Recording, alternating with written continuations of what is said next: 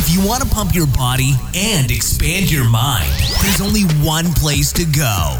Mind Pump. Mind Pump with your hosts, Sal Stefano, Adam Schafer, and Justin Andrews.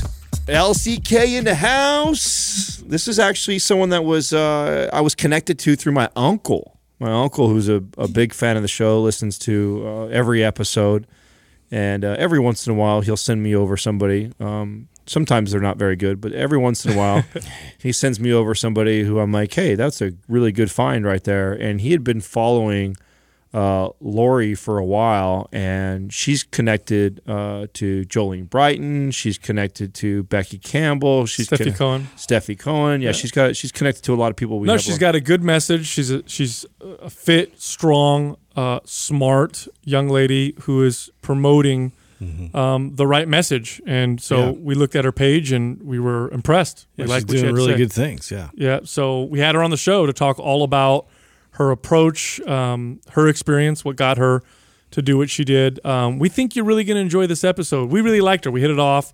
So this looks like it's going to be a long term friendship. Um, I know she's going to be starting her own podcast at some point.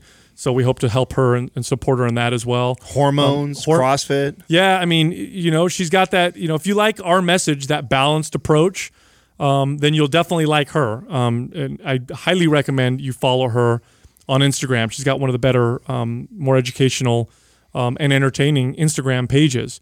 Um, her company's called Paragon Training Methods.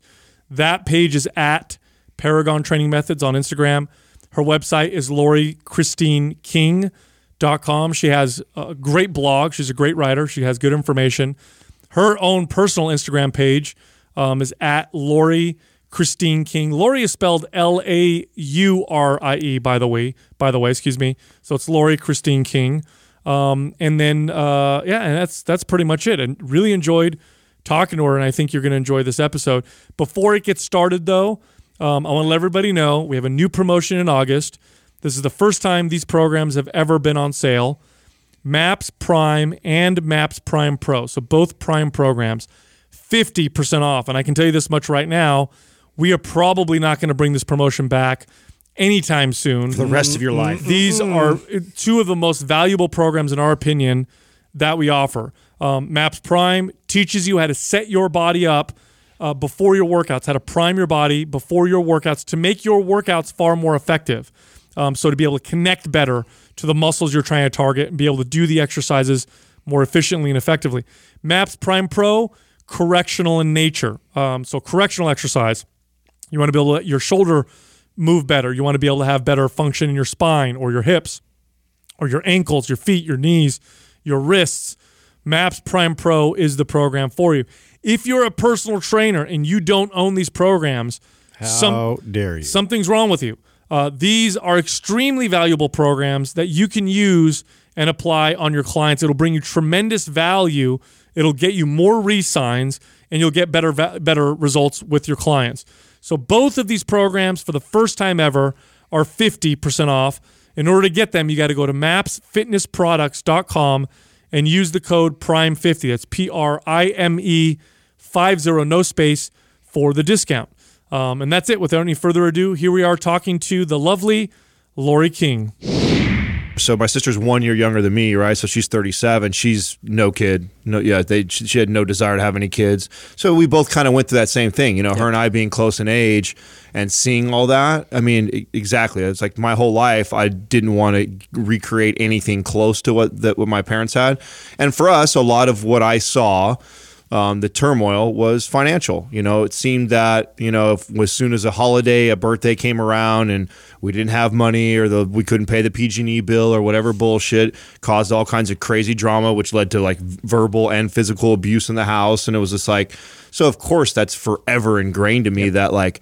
I have to be in this p- place where money's not an issue for me. I don't have to think about it. I don't want to stress about it. Like, let me just work on my partner and my kid and things like that. So, that's why I waited so long. I waited because I wanted to be in a place where I knew that I had the flexibility to leave work when I wanted to and go see my son when I when I need to. I don't have to worry about money, things like that. So, you know, and I didn't know if that was going to happen before I turned fucking 50 or not. So, It's, so a, it's a massive responsibility. Yeah, the, the funny thing is, people who are afraid, who then uh, later on do have kids, tend to be very good at it because they considered all the all the, the challenges and the responsibility. Oh. I think uh, when people would ask me, it, it was funny. It used to actually bother me that people would ask, think that I had like commitment issues. Yeah.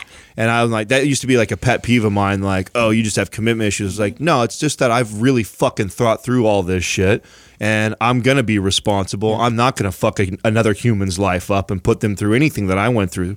And it's not a, a commitment issue at all. It's that I have things in my head that where I want to be in life before I have take on the responsibility of bringing another life into this world. So.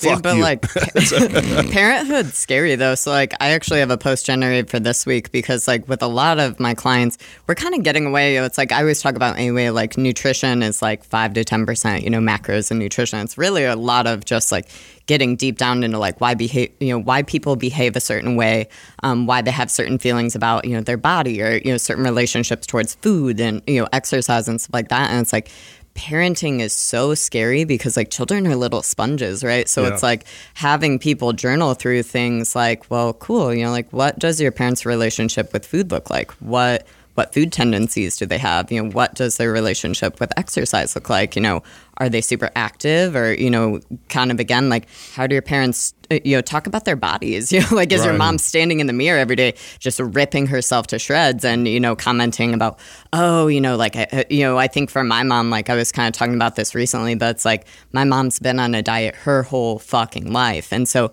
you know she deflected a lot of her personal issues onto me. And so it's like i turned 30 in september but it's like there's so many things i've had to work through because it's Oh, like yeah. even like so I competed at regionals on a team in CrossFit in 2016, and I remember that like we went through like a big scuffle like mid 2015 because it was like I was the heaviest I'd ever been because I'm 5'3". Like you, you have to, you know, if you want to be strong and roll with people that are big, like I had to put on size. And it was like I wasn't the most aesthetic I'd ever looked, but it was like I was also, you know, submitting scores where I was, you know, very very competitive at the weight but it's like i remember my mom making comments where it was like oh you're you're too big you're too manly like what happened to my little girl? And it's like whoa like talk about shit you can't say to somebody right? And so it's right. like like and I, I took that my whole life where it was like she was always just kind of nitpicking the way i looked or like i was never you know skinny enough. And disclaimer when i started crossfit at 5'3 um, i weighed 92 pounds.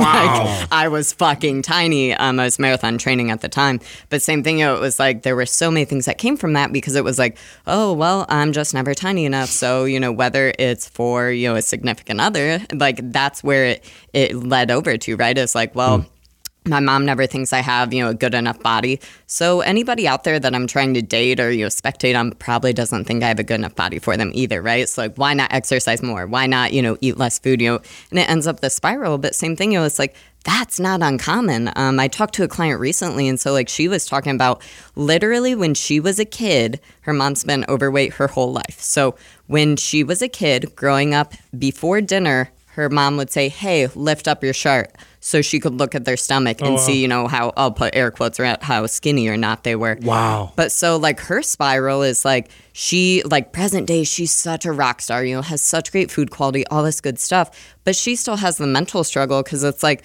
for her like just being able to travel and I don't want to say eat off plan, but just like not have to worry about it, right? Like she could just eat food, not stress, intuitive eating, aka eating, just putting food in your mouth, right? But like being able to do that for her was a big step. And so she was doing super well, you know, had three or four trips where she was just crushing it and, you know, doing a really good job with her food. And then she had one trip in particular where, like, she was just human. Like, she enjoyed herself. You know, she had one too many slices of pizza. You know, she wasn't super comfortable, you know, afterwards, kind of with what happened with the week. And so we talked about that. And that was the thing she talked about going through was like, my mom's been overweight my whole life. And when I do things that align with how she acts, right? Eating more food, you know, all that stuff. Like she was in a mental spiral because it was like, I don't want to be like my mom. Like I've spent my entire life trying not to be here. And yet here I just went on a trip. I fucking blew it out on pizza and alcohol and, you know, all, uh, all the foods. But again, it's like telling somebody, hey, you're okay. Like mm. it's okay to be human. Like not everybody eats a certain way. A certain, Right. you know, it's like at the end of the day, like the time on Earth is really short. Like fucking enjoy yourself. Well, it's That's, like- crazy because you you I remember the first time that I read like it when we were at the ages of like 5 to 7 years old is when we solidify so many of these patterns and habits and that the brain is just like this crazy sponge at that age. And, and I think back to what you were doing at five, six, seven years old.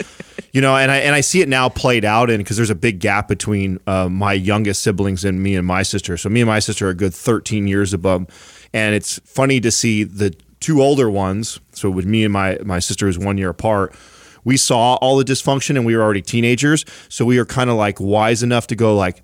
I don't want it to be anything like this. And so we are completely opposite. Our whole life mission is to do everything opposite of what we saw our parents do because we don't want to fall down the same pattern.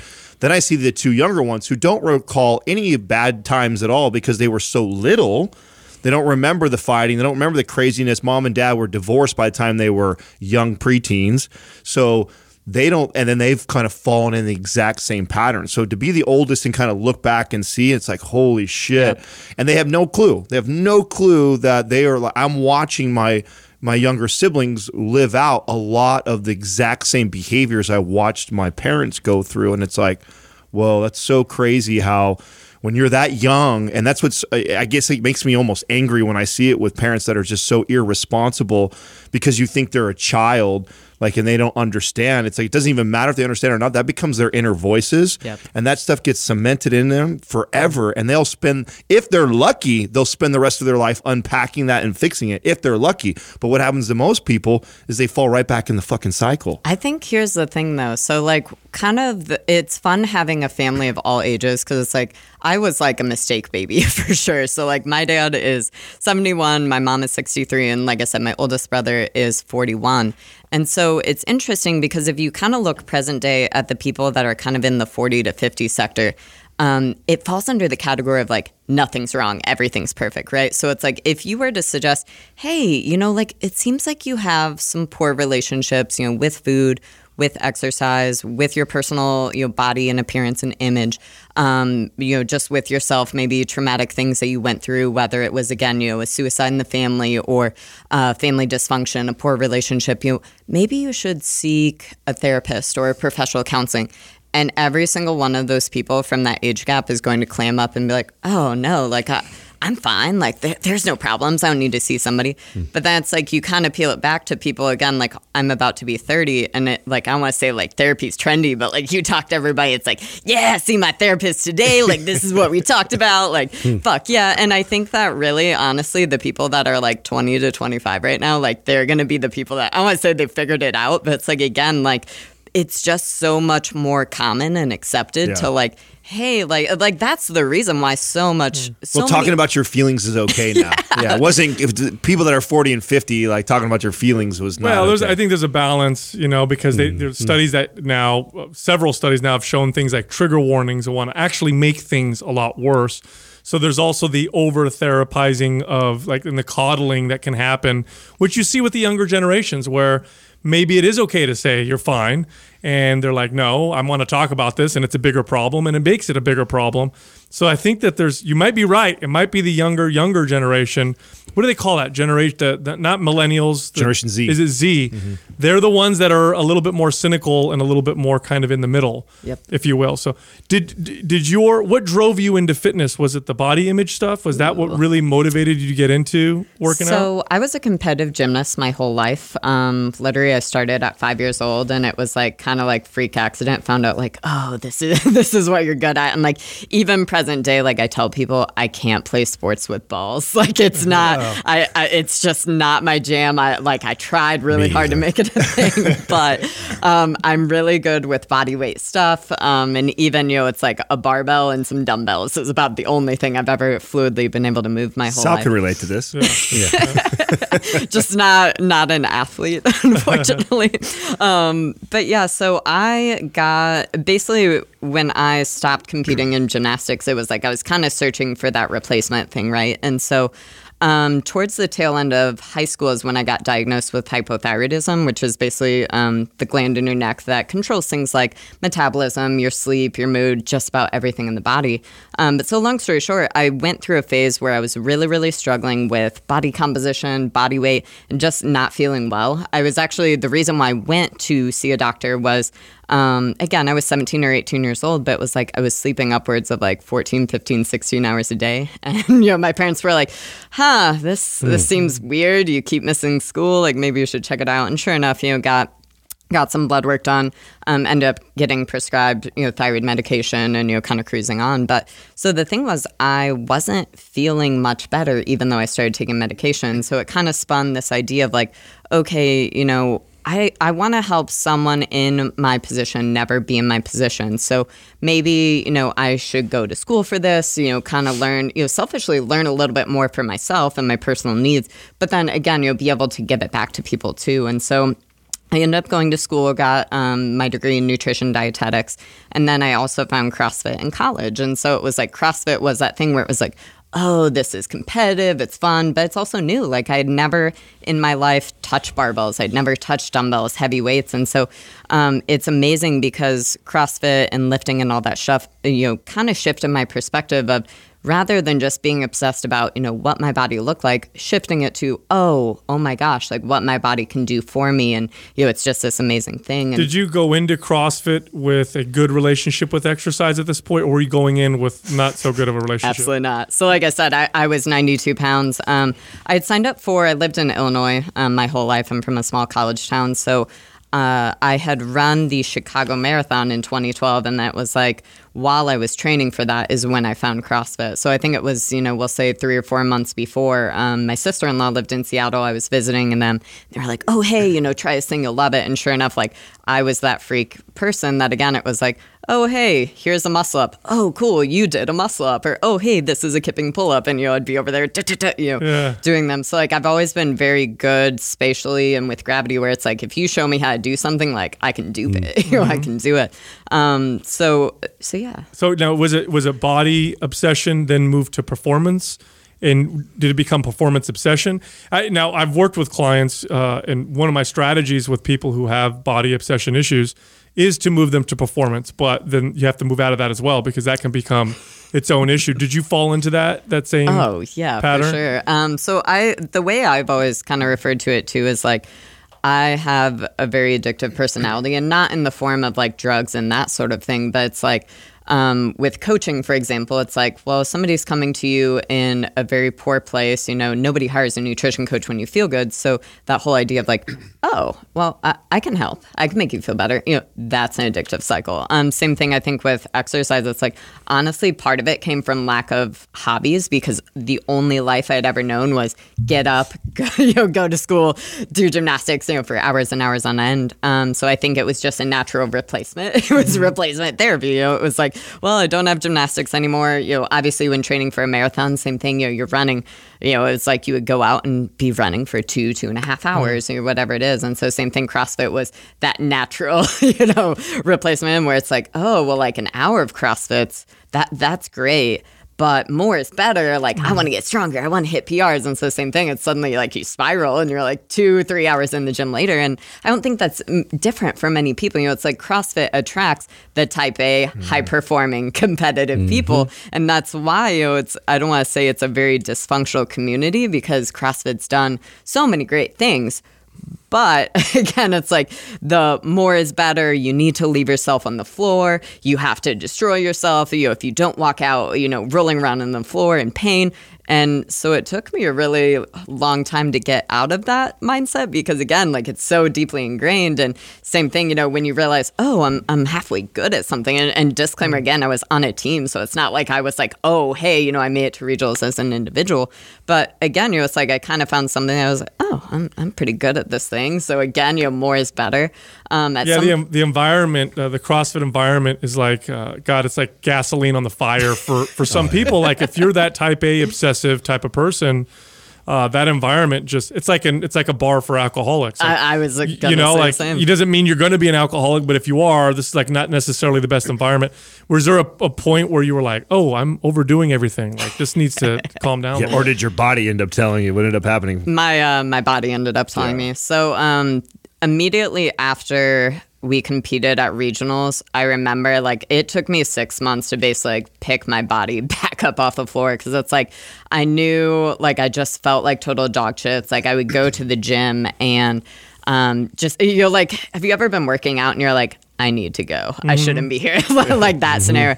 Um, but same thing, you know, like being in the middle of a workout or, you know, maybe you're lifting, you're like, man, I could like black out a little or, you know. So um, got blood work done and, you know, it was definitely, it was like cortisol levels were super fucked. And I remember at the time specifically, it's like, it would um, i was traveling a lot for work and so it's like we would be out at team dinners at you know 8 or 9 p.m and it's like my cortisol curve was super opposite because it'd be like 9 p.m and then you start be like Woo! you know like everything you know it's like wow laurie you're getting really loud but same thing it would just be like tired but wired i'd go back to a hotel room and um, after dinner and just be like shit man like i know i need to go to bed i know i have an early flight but like i just can't wind down and so it was like cortisol levels sucked um, i've struggled again with thyroid issues my whole life so obviously after competing like they were absolute dog shit Did you have to adjust your your thyroid uh, medication through this process? yeah Is it more or less? Did you have to end up taking more of it? So the uh, I'll kind of sidestep your question for a second, and I'll say that I took thyroid meds um, from the time I was in again late high school up until the time I was 28,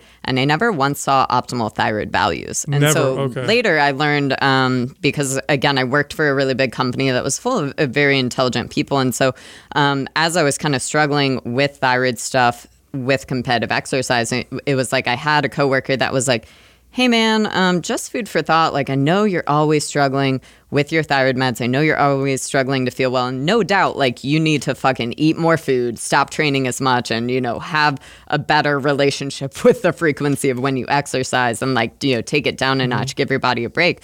But have you considered the fact that you've been taking hormonal birth control since you were a teenager and here you are at, you know, 28 years old, still struggling to find good, you know, good values? Like, understand that you know hormonal birth control can impact thyroid levels and so same thing it was like through my early 20s through my late 20s it was constantly it was like every three months i would go get my levels tested and you know it was like even as i hedged closer to 27 28 29 it was like i'm doing everything you know all air quotes everything right Yeah. it was like hey like you know i'm i'm eating, you know, ample calories, I'm eating ample fats, I'm eating really high quality food. You know, it's like I at a point, it, you know, this past, I would say the past two years, I've really just been cranking on just like getting my shit together. But was like, I'm not training hard anymore. You know, I'm prioritizing eight to 10 hours of sleep. I'm eating cruciferous vegetables. I'm worrying about gut health, liver health, you know, all this bullshit. And I still wasn't seeing optimal thyroid values. And then when I finally did transition off of hormonal birth control three months later, first time in my fucking life. Wow. So then uh, you went off the birth control. Mm-hmm. Now your thyroid is, is normalized. Yep. And so this past, um, so that happened when I was 28. Like I said, I'm almost 30. Um, but this past two years is, you know, kind of when the wheel started turning where it was like, shit, man, this isn't an uncommon narrative that's like you see, I see women all the time as clients where it's like, hey, what medications do you take? Hormonal birth control, thyroid meds, uh, spironolactone, or some similar, you know, um, some sort of medication for acne. Um, oh yeah, I'm also taking antidepressants or um, some sort of anti-anxiety meds. It's like the full plethora, and then it's like when you really look at that, it's like, huh. The interesting thing is that we know hormonal birth control can impact gut health, can impact nutrient deficiencies, it can impact you know mood and all of these things. And so it's like how many clients I've had where it was like at some point they got off hormonal birth control and then you know we'll say like it's a long process, right? Like one simply does not work with their doctor and the doctor says like, hey, get off your anti you know mm-hmm. anti anxiety med or whatever. Mm-hmm. But it's like the number of clients I work with where you know maybe over the course of three years together they went from five kajillion medications down to oh wow, we don't take any. Yeah. Um, and again, it's like we don't live in a fucking bubble, so this this doesn't paint the picture of like, yep, hormonal birth control did it, it's the devil. But it's like it's a big factor that has to be considered. It reminds Was that me of- a, oh, cold turkey decision? Uh, what did that look like getting off birth control? Um, so here was kind of my thoughts. It's not personally one that I would normally um, do with clients, um, and we kind of talked about this off show. But like my personal coaching relationship, present day that I really strive for is, hey, it's me. We have you know our badass client, and then we have a functional or integrative doctor. And so um, I'll expand real quickly because I get this question on social media all the time. So I think it's a really great point to hammer. But like a functional doctor looks at the body as a whole rather than um, sometimes we get doctors where it's like, oh, you've got gut problems, go see a gastroenterologist. Um, oh, you've got, uh, you know, this, per- you know, it's like functional doctors look at everything as a whole. And so, same thing, you know, they tend to be a little bit more holistic or a little bit more natural in the process as well, where it's like, rather than just reaching for 5 million medications or prescriptions or whatever it is, it's like they're trying to look at the bigger picture of like, hey man, if we have signs of insulin resistance, why don't we eat 10 degrees less like an asshole? Like, why don't we, you know, try changing our food and, you know, stuff like that rather than, again, being like, oh, here's a prescription for metformin or, oh, here's a prescription, you know, for this. Um, and so that's kind of the coaching relationship that I tend to strive with. But, um, when I got off hormonal birth control, um, at the time I had shoulder surgery, and so I had torn my shoulder at regionals on um, during the snatch ladder, and so. Uh, long story short, it was like had surgery, and then it was like my entire life just kind of went to shit for the second time. So it was like the first time was like when I um, actually competed at regionals, and then it was like you know turn around. I think there was like a year difference between when I actually figured out, oh hey, like your shoulder pain, this chronic thing you're dealing with isn't just like you need to see a chiro more often. It was like, yo, like there's something wrong.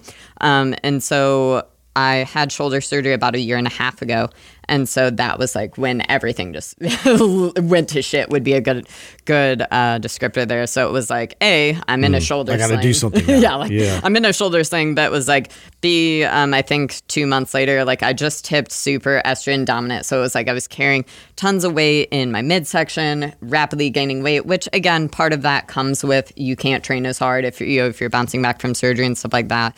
Um, but just dealing with a lot of mood stuff, just a lot of symptoms overall. And so it was like, I just had this weird thing where it was like, hey man, like let's just freaking handle our shit. and so it was like, had shoulder surgery, also transitioned off of hormonal birth control, and hmm. then trying to just, you know, bounce back from all of that. And so it was like, everything that I was doing, it was kind of like, hey, I'm just going to throw every possible dart that exists. And if it sticks, like, I don't care what works. So you just completely slow down then and isolate yourself? Yeah, so I actually at the time I was living in Houston. Um, I was at a gym full of games athletes, and we trained seven days a week. And again, like back to what we said earlier, where it's like that's like an alcoholic being at the bar. Like there's no way. It was like I I was an asshole to my body. Like I didn't slow down. I didn't try to. Um, I didn't give my body the time it needed to properly rehab it. And so present day, it's like I'm still dealing with shoulder issues, ironically, from all of that. Um, but you know, it's like I was at a gym, and so I paid six grand to break my lease and like get out of there. Um, so I moved to Austin. I happened to my brother uh, lives in Austin. Then I had two friends that I knew, and like that was it. But it was just like, well, I'm just gonna move to a new city. Like then I can kind of get my shit together. But um, ironically, you know, going through all of these hormone woes, going through all of bouncing back from you know competitive exercise overtraining um, and the shoulder stuff like that was where gym programming was born because it was like when you're dealing with hormone issues when you're dealing with cortisol issues when you're dealing with just all this bullshit it's like you have to train differently. Like it's not as simple as you know it's mm. like oh hey like I'm, I'm just gonna you know do this thing at the gym. It's like we would test stuff where it was like i couldn't do I'll, I'll say cardio loosely but it's like i couldn't hop on a salt bike. Like if i would hop on a salt bike same thing. I'd be like cool i feel like i'm gonna black out. And you know so it's like we problem solve through a lot of the things where it's like finding a way that people can still train while in a compromised state and like how do you help your body bounce back from all of that? So it's kind of this bittersweet thing where it's like i went through a couple years of just you know deep in the weeds but so many great things came from it because it's like now we have this awesome community where it's like hey man ultimately at the end of the day like do you just want to look good feel good and mm. fucking have fun in the gym cool like we have a program for that you know? And so i think like i love questions uh, because i'm sure you know it seems like you guys deal with this a lot too where it's like oh how do you feel about orange theory? or how do you feel about spin class? or like you guys did a great episode about like beach body stuff. Um, but it's like people want you to defend of black or whites and it's like again like at the end of the day like i'm so grateful that crossfit you know got me into all this because everything i'm doing present day with you know my job my business you know our, our two companies like it all started because of crossfit that's like I learned so many things the hard way. And I think mm. there's so many people still out there, you know, learning things the hard way because it's like so many people ultimately work out because they just want to look good and feel good. And yet, you know, they're smashing their face with spin classes, you know, six times a week. And then maybe later they go to hot yoga afterwards. And then that night they go to Orange Theory, they go to CrossFit. It's like, fuck, man. Do like, you feel like CrossFit, like people in the community, are drawn to you and what you're doing now, and are you helping them? Or you kinda rubbing see the people, or rubbing people the wrong way.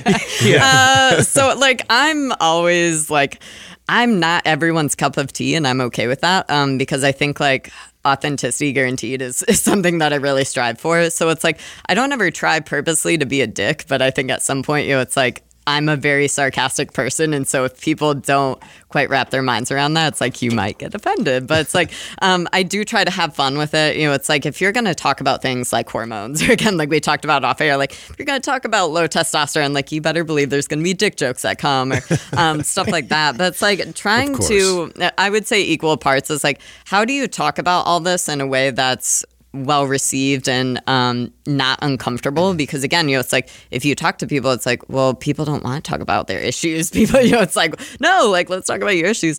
Um, but i think yeah you know especially with our community like that's the biggest feedback that we get from people is like holy shit man like i used to have really poor you know like relationships with myself. I used to look in the mirror and just you know tear myself apart. And um, i used to train you know too many days a week or i used to be under eating. Like we effectively are teaching people how to eat well and fuel enough for their body. You know how to just understand what your goals are right? Like if you're fucking uh, you know if you're if you're competing like you have to worry about performance. You shouldn't be worrying about your abs or your aesthetics you know? So like helping people just own their shit but also again like i think one thing that, I've done really well um, in the coaching space is it's like a few years ago, I didn't used to immediately promote people like, "Hey, go see a therapist to you know to work through this," or "Hey, you know, go get testing, like go get these things checked out." That's like um, literally on the daily, we have people posting in our Facebook community group where it's like, yo, like, I'm so, you know, like, thank you for repeatedly reminding us to just handle our own stuff because I finally went to the doctor and it turns out, man, you know, I've been struggling for years and oh, well, like, A, like,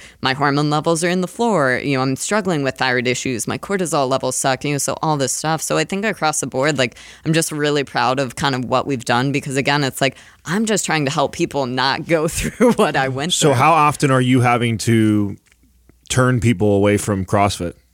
Ooh.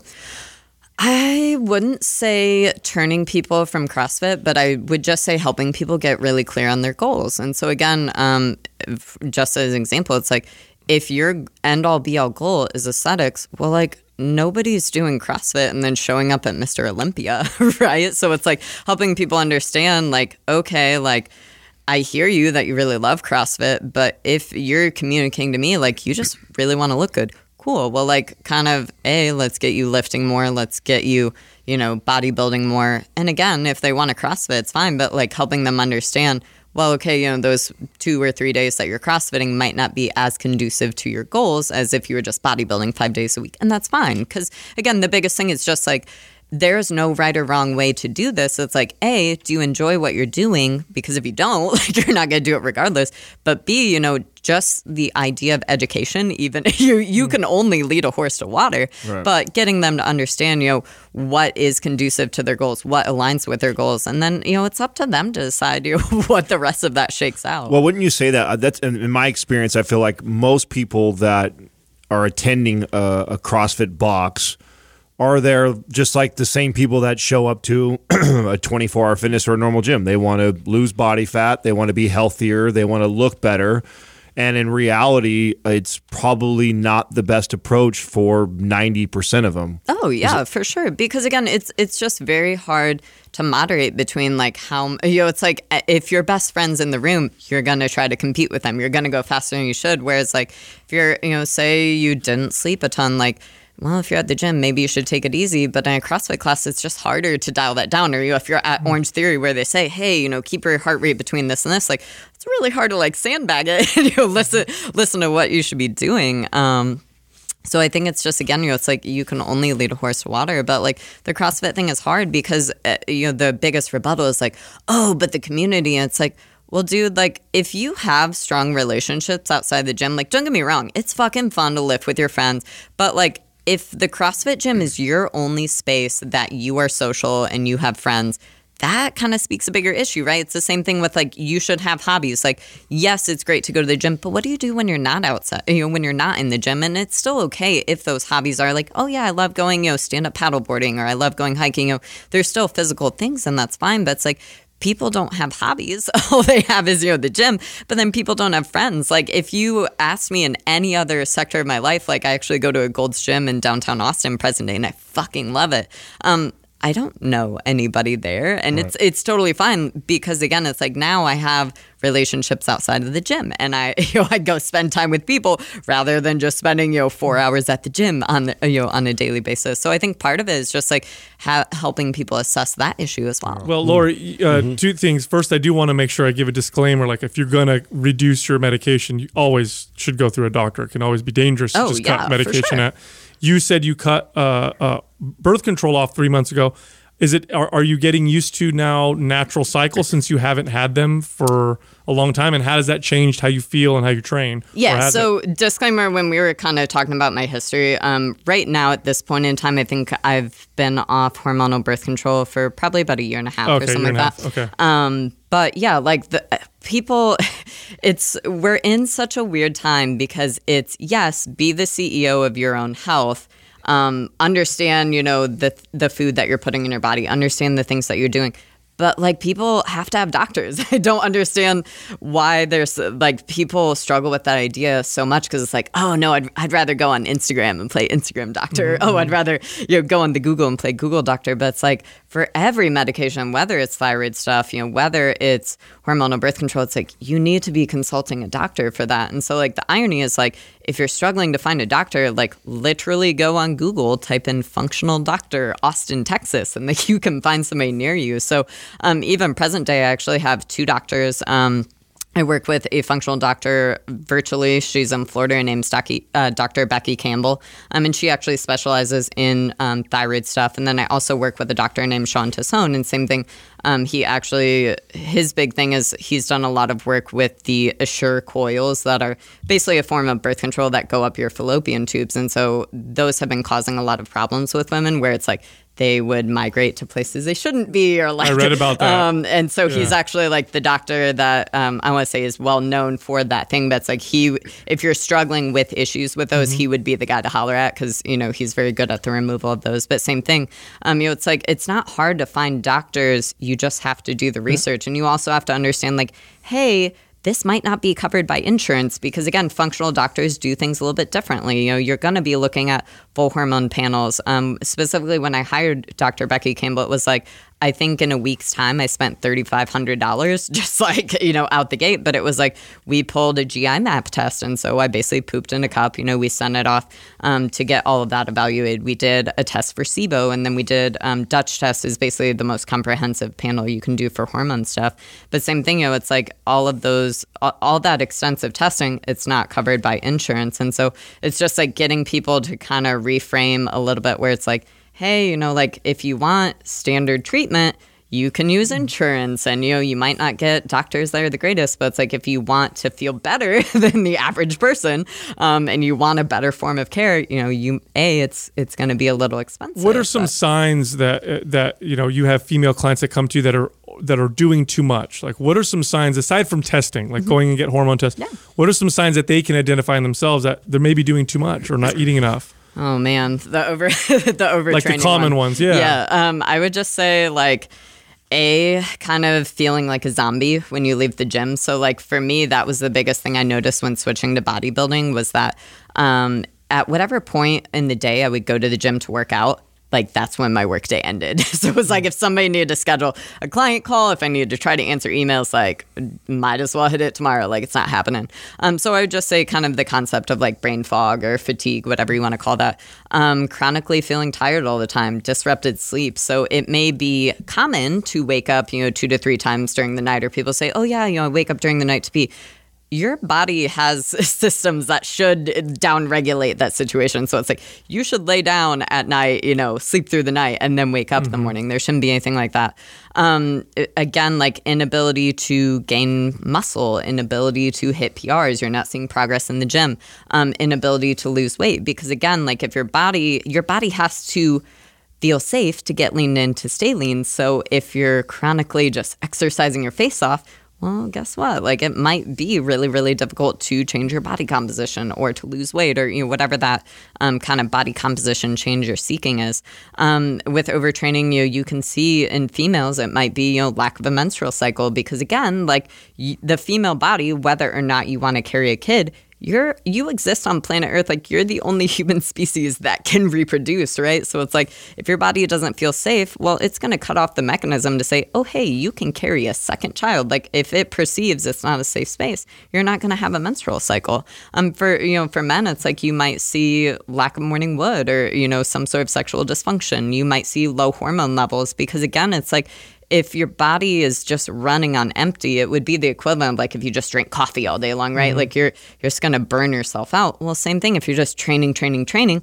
Well, yeah, like your hormone levels are going to go to absolute shit. Same thing, you know, your thyroid, you might see low thyroid levels. So it's like across the board, like your body is just so overstressed that you know everything starts shutting down because your body's like, well, mm-hmm. you, know, I can't, I can't do anything here, so I'll just start shutting off mechanisms. Yeah. I'm seeing a lot of people um, and women in particular who are supplementing with what they'll call bioidentical hormones mm-hmm. to kind of try to balance things.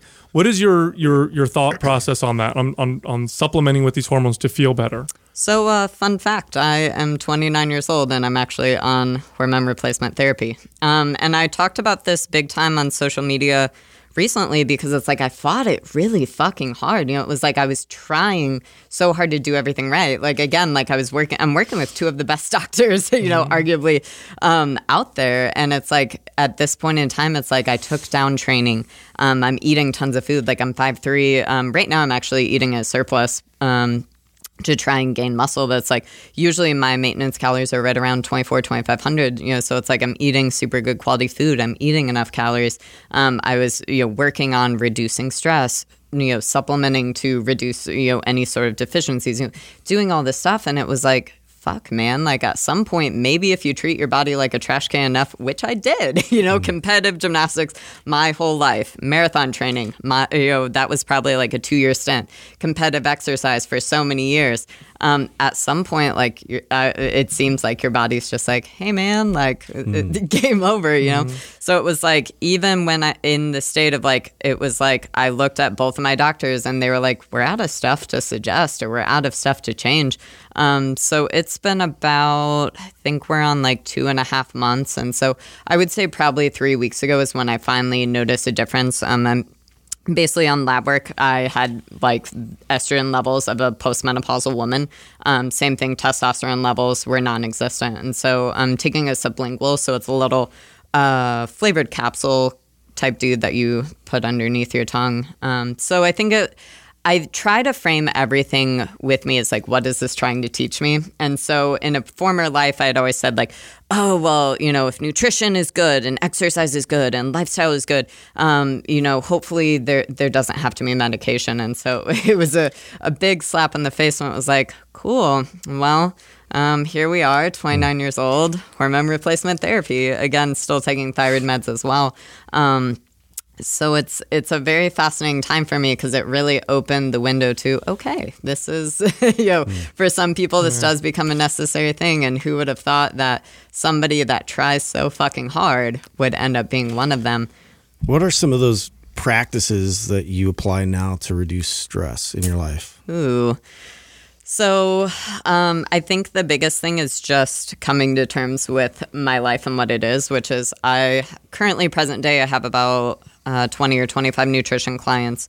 Um, we have a gym program with hundreds and hundreds of people. And then, you know, social media wise, I'm traveling two to three times a month, um, writing. I think at this point there's over 300 blogs on my website. So you know, I'm chronically researching, writing articles and stuff like that. And so it's just like I, I live a stressful life and yeah, by that choice. doesn't sound like Um, you're reducing stress. um, and so it's just kind of understanding like this is also the way I enjoy, you know, running my life. And so it's just optimizing. And so I would just say it's more just having non negotiables where it's like, you know, sleep has to be a big priority. And I'm really big on like, hey, if I didn't sleep, you know, seven, seven and a half hours, like you don't get to go to the gym today, Laurie.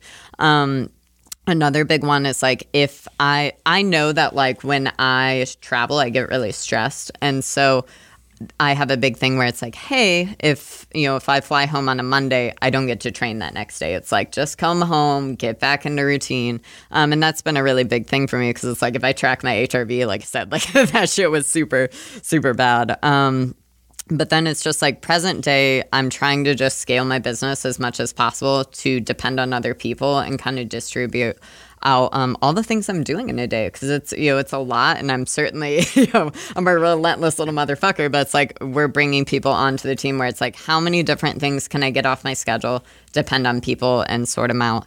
Um, training wise I'm only training about four days a week it's 60 minutes and that's it um, I kind of just set a timer, and once it hits, you know, that hour mark, it's like, hey, you got to get out of the gym. But like, I'm also just a lot better. Like, I used to be that person that when I traveled, you know, I would freak out about like, oh, how do I find a gym? Or oh, I'm in a hotel, I better figure out some crazy workout to do, and I'll just do body weight. It's like, no, dude. Like, even here, like, I'm I've been in San Jose. I flew in yesterday. I'll be here um, till end of day tomorrow. But it's like three days off, just chilling and enjoying it. So it's just a lot of things where it's like looking, you know, just regularly checking in with myself, but then little things too that sound very woo woo, but it's like regular practices of journaling and meditation and just, um, maybe like this this sounds like such a simple one but i think it's a big one but it's like when you're constantly scrolling through social media which disclaimer both of my businesses are on social media it's like having hard boundaries on how much you're on your phone having hard boundaries on like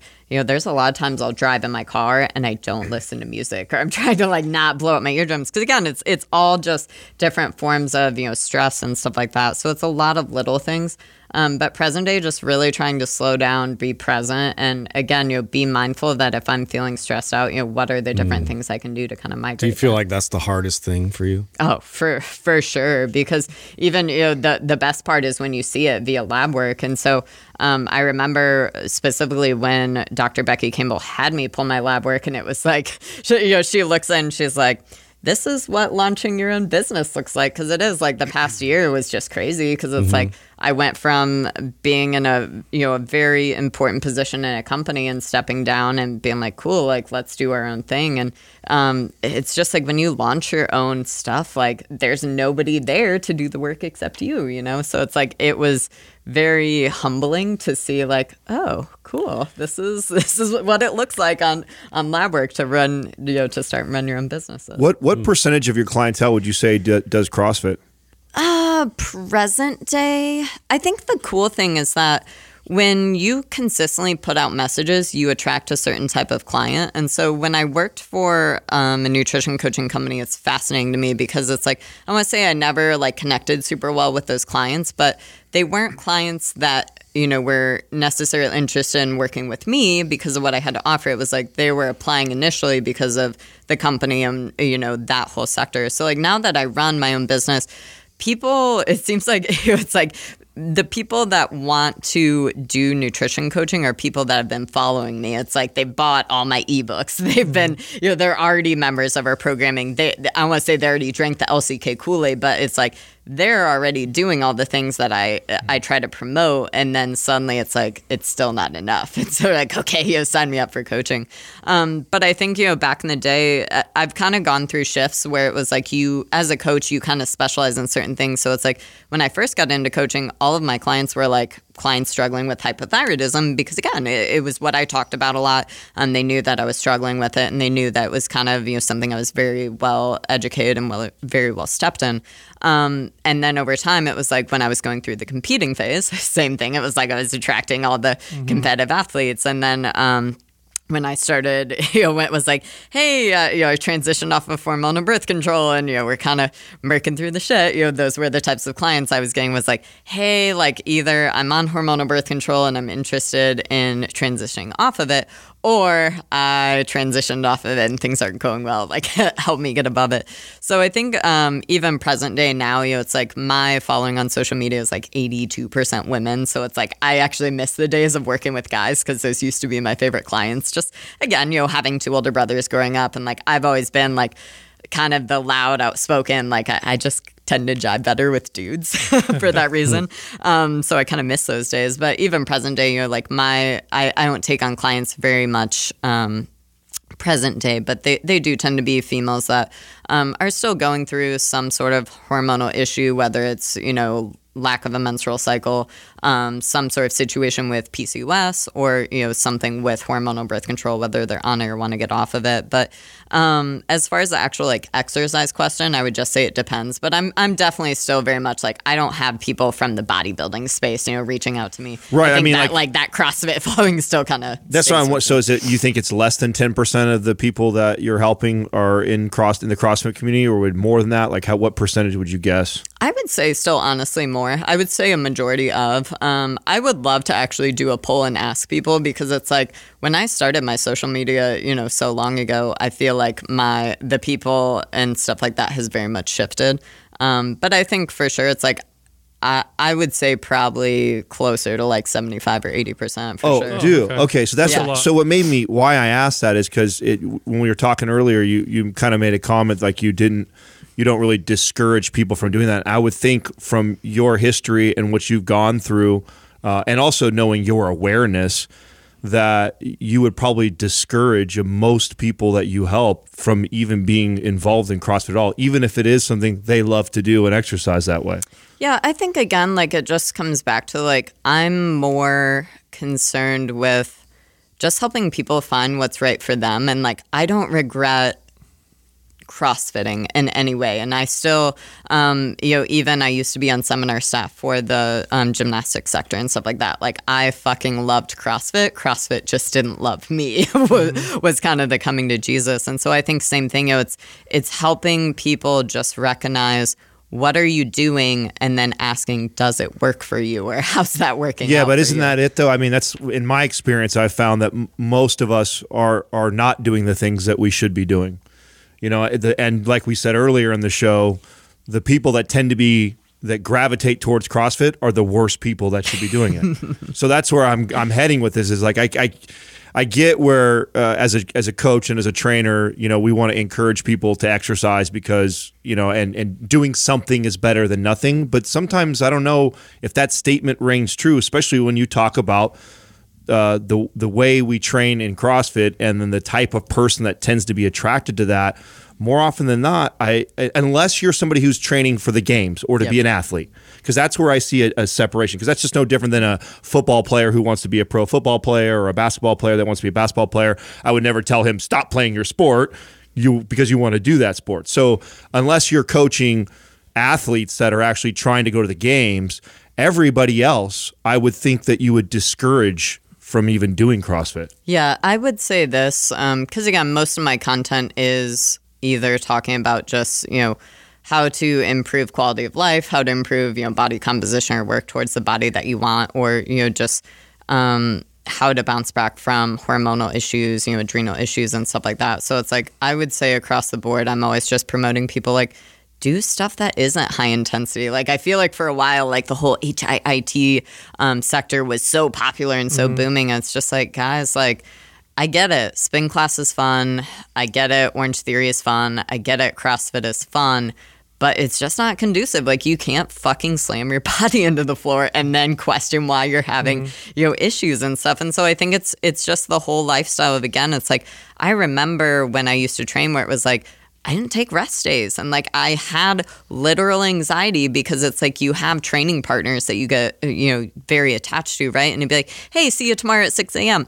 Well, what the fuck happens when it's 6 a, you know, it's, it's time to go to the gym and you're like, man, I feel like dog shit, but I gotta show up for these people. And again, it's it's just such a slippery slope. And so um it, it, it's fucking hard, dude. Like it's it's so hard because you can't make blanket statements, but you know, it's I think you guys are in the same boat where it's like CrossFit can do some some good. And, you know, it gets people into lifting. It gets people intro to a certain world. But it's like there's so many better ways. you know, there's there's so much more efficient ways, and there's so many more better ways to do things. Uh, Laurie, when you when you started to reduce your training um, and you you were trying to balance your hormones out naturally, was that also when you then started your own business? Um, so there was probably, I would say there was a six month, six or seven month gap. So you went six months off the hard training, but then you started your own business. Mm-hmm. Um, and uh, do you think that that the stress from starting your own business might have been a similar stress to the training too Oh, yeah. much? like we we just picked up where we where we left off, in my opinion. Um, I think that even work wise, um, because when I left the company that I was working for at the time, it was like. There were 15 or 16 coaches that I was overseeing. We were traveling one to two times a month teaching nutrition certification courses. And then I had upwards of, you know, like 125 or 130 clients. So it's like my job stuff was already very stressful. Mm-hmm. And then you added in the fact of like, okay, shoulder surgery. Okay, trying to transition off of hormonal birth Yeah. control. Okay, you're traveling all the time.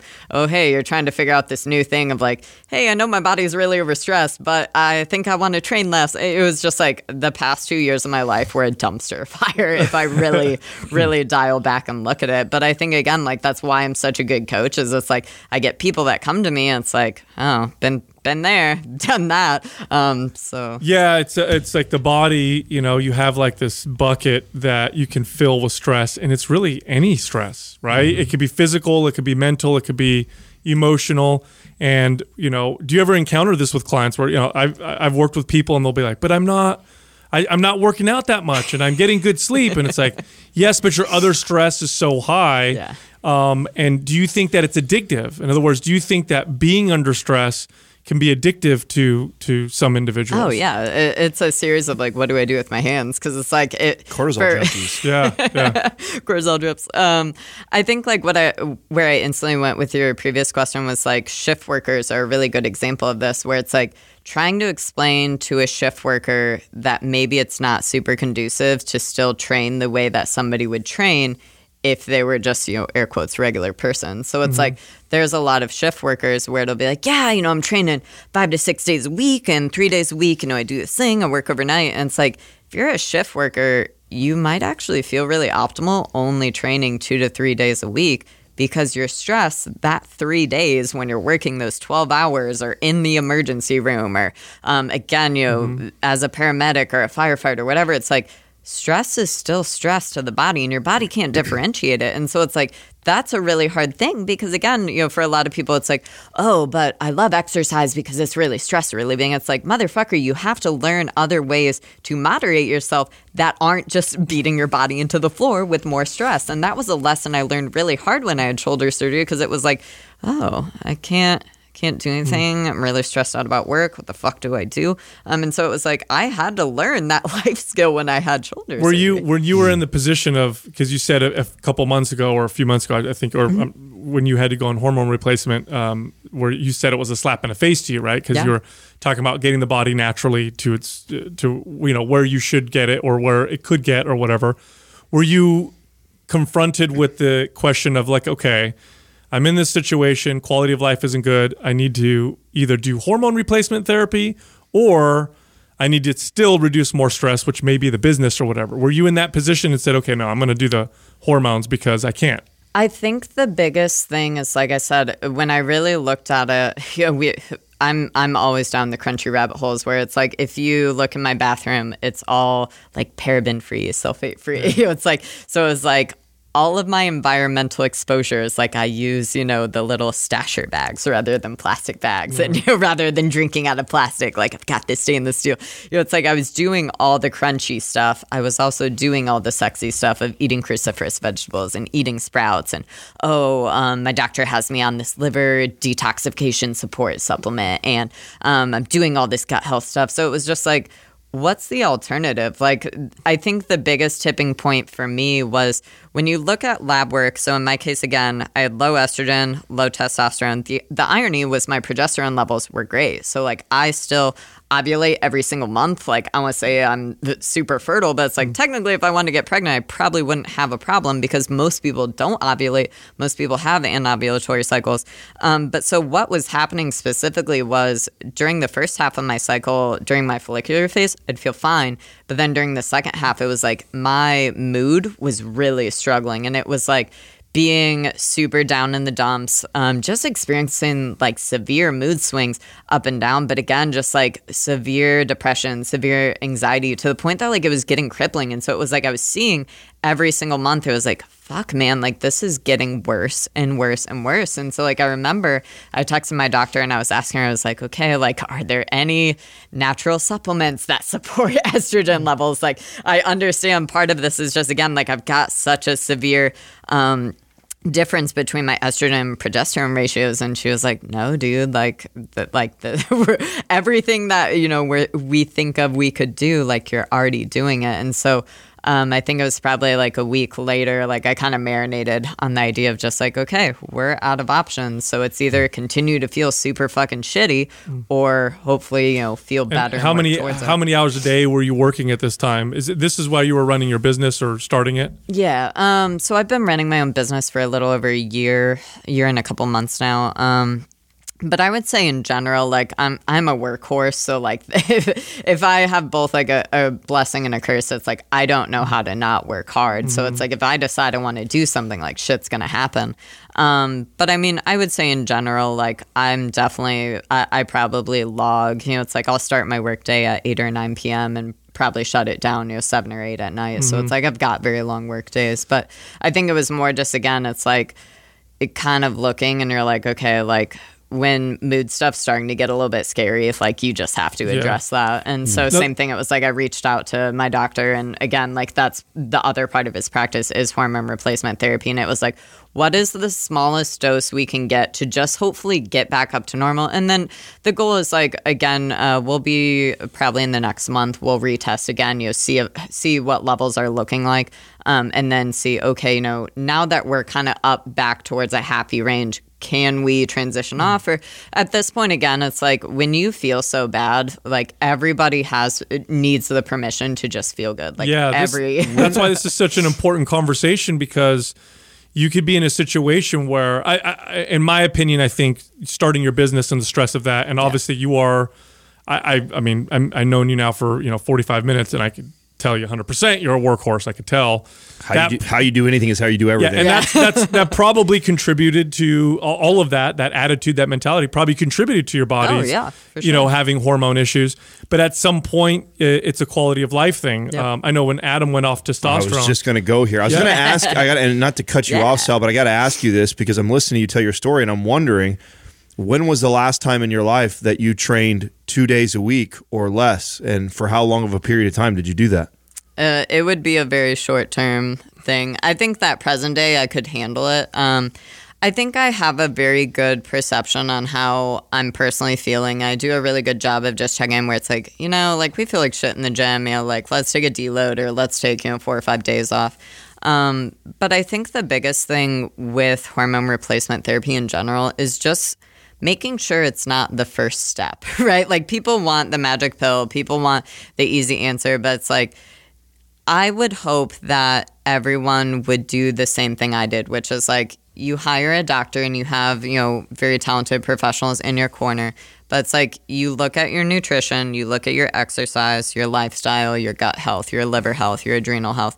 Um, you know, you prioritize things like sleep and you prioritize um, you know, resting and relaxing more than you're, you know, stressing your body with things like exercise and, you know, prioritizing food quality. You're starting with all of the core foundations to that before you go on testosterone or before you start, um, you know, taking things. Because I think the hardest thing is like, again, a lot of people from what I from just what I've personally seen, it's like when people go on bioidentical progesterone, people go on some sort of testosterone replacement therapy, a lot of times the doctors are starting at such a drastic dose so that they immediately feel better, but that might not necessarily be the best mm. case. So I think it's just like starting small. So like even with thyroid meds, it's like you want to give the person the least amount, see how they respond and wait okay, thyroid meds or you know your thyroid levels didn't really drastically improve this six weeks. Cool, let's take it up a little bit Yeah. more, retest. And so I think it's just again like test, test, test, retest,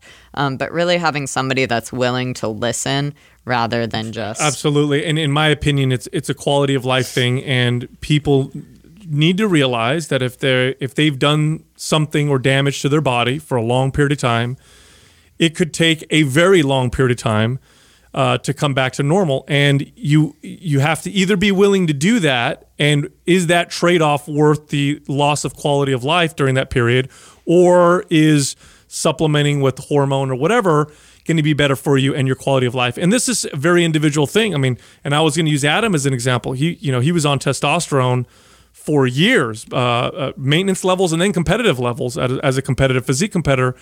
He went off testosterone. He tried a couple times, was terrible. Then he weaned it down slowly, then went completely off. And I think it took him. How long did it take for you to get back to normal? Bro, it's almost two years now. two years, and now the testosterone levels are in that normal range. But there was like Well, not only- months of depression that the guy was going through. And not only that, and that's why I was kind of alluding to the training thing because this was a very difficult thing for me. Being a competitive athlete, uh, loving training, loving exercise, but also realizing that um, the training was not conducive to me getting my hormone levels back. And uh, sure, a very small dose. And my my training for probably a eh, six months to a, close to a year was two, three days a week tops.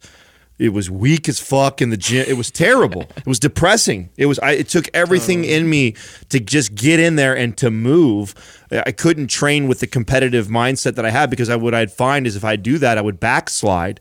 And man, we were testing on me every I don't know three months or so, and I was I was not moving. I was this. I have my I have my my cycle ready to go. It's been ready to go for seven months now. I remember he you said something like, "Okay, okay let's, if it's not normal in this next test, Yeah. Yeah. I'm going to go on because the, his quality of life was. I, the poor guy was, and he's one of the most. He's just one of the strongest, mentally strong person people I've ever met, and he was at that point, and that's it's, it's a very important conversation because you can go on the natural side, um, which I think is the right side. However, we can get very judgy with ourselves and other people, and you have to weigh things out. Like, like you know, sure, could you go back and say, okay, I still have too much stress. Starting my business was part of it. Maybe that's part of the reason. Or you could say, no, this is important to me, and I'm at the point now where I want the quality of my, of my life to improve, and that's why modern medicine exists. And I don't necessarily think it's a bad thing, but I do think that it shouldn't be the first option for people because oftentimes the root cause, um, solving that, you end up with the best yeah quality well, of life so overall. the equivalent right is like let's say somebody is like this isn't quite as you know deep in the weeds as like low testosterone issues right? Mm-hmm. but it's like there's so many things where it's like root cause just always wins. So it's like how many people would be like yeah you know i'm struggling with really bad acne. Like i think i need to go on the pill. And it's like did you try removing dairy? Like, have you tried removing gluten? Do you wash your fucking bed sheets, you know, Mm-hmm. once a week? Are you using natural detergents? You know, how, like, what quality of cosmetics and skincare and hair care products? Mm-hmm. Like, are we using safer products? You know, it's like getting people to look at that root cause is really, really important too. But it's like, even It takes more work. Yeah, it- that's it's- the it's that's the difference. It's like go to the doctor, get Accutane, or gotta fix my gut health. Gotta look at all my cosmetics. Gotta pay attention to how things affect me. Like it's a lot of work. But com- I in think the bigger thing to understand though too is it's like medication to agree like still can't get ahead of your shitty habits, right? So it's like if somebody, for example, like with thyroid stuff, it's like again, if your thyroid levels are operating so far down below, it's like medication needs to, you know, you 'Cause it can get dangerous. Yeah, like it can get dangerous. Like you need the medication to get you up. But it's a two part transaction because for so many people, they go to the doctor, you know, they have certain symptoms where it's like, oh, having weight gain, I'm having hair loss, I, my fingers are cold, you know, all this bullshit. But it's like they're not, they take medication, but then they don't see things get better because, again, they're not addressing the root of like, hey man, well, like if you're in a caloric deficit, that can also cause your subclinical Well, thyroid levels. the- like that happens. At the you very know? least, too, that it, it'll mask um,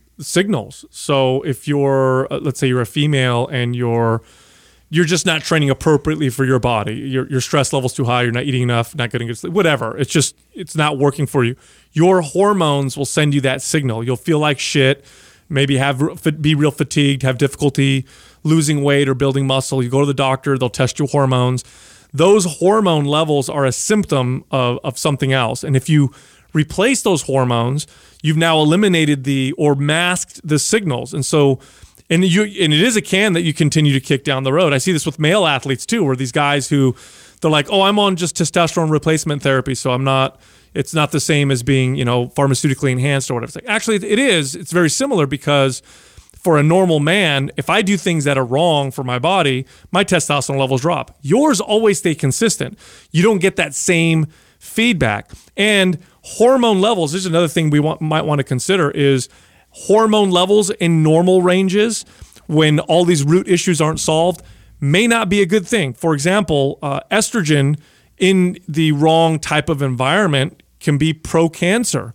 Testosterone levels, high testosterone levels in a man who isn't taking care of himself um, properly um, can actually fuel cancers and be inflammatory or cause heart issues. Now, high testosterone in a healthy man, because his body's producing that testosterone, is healthy, um, perfectly healthy.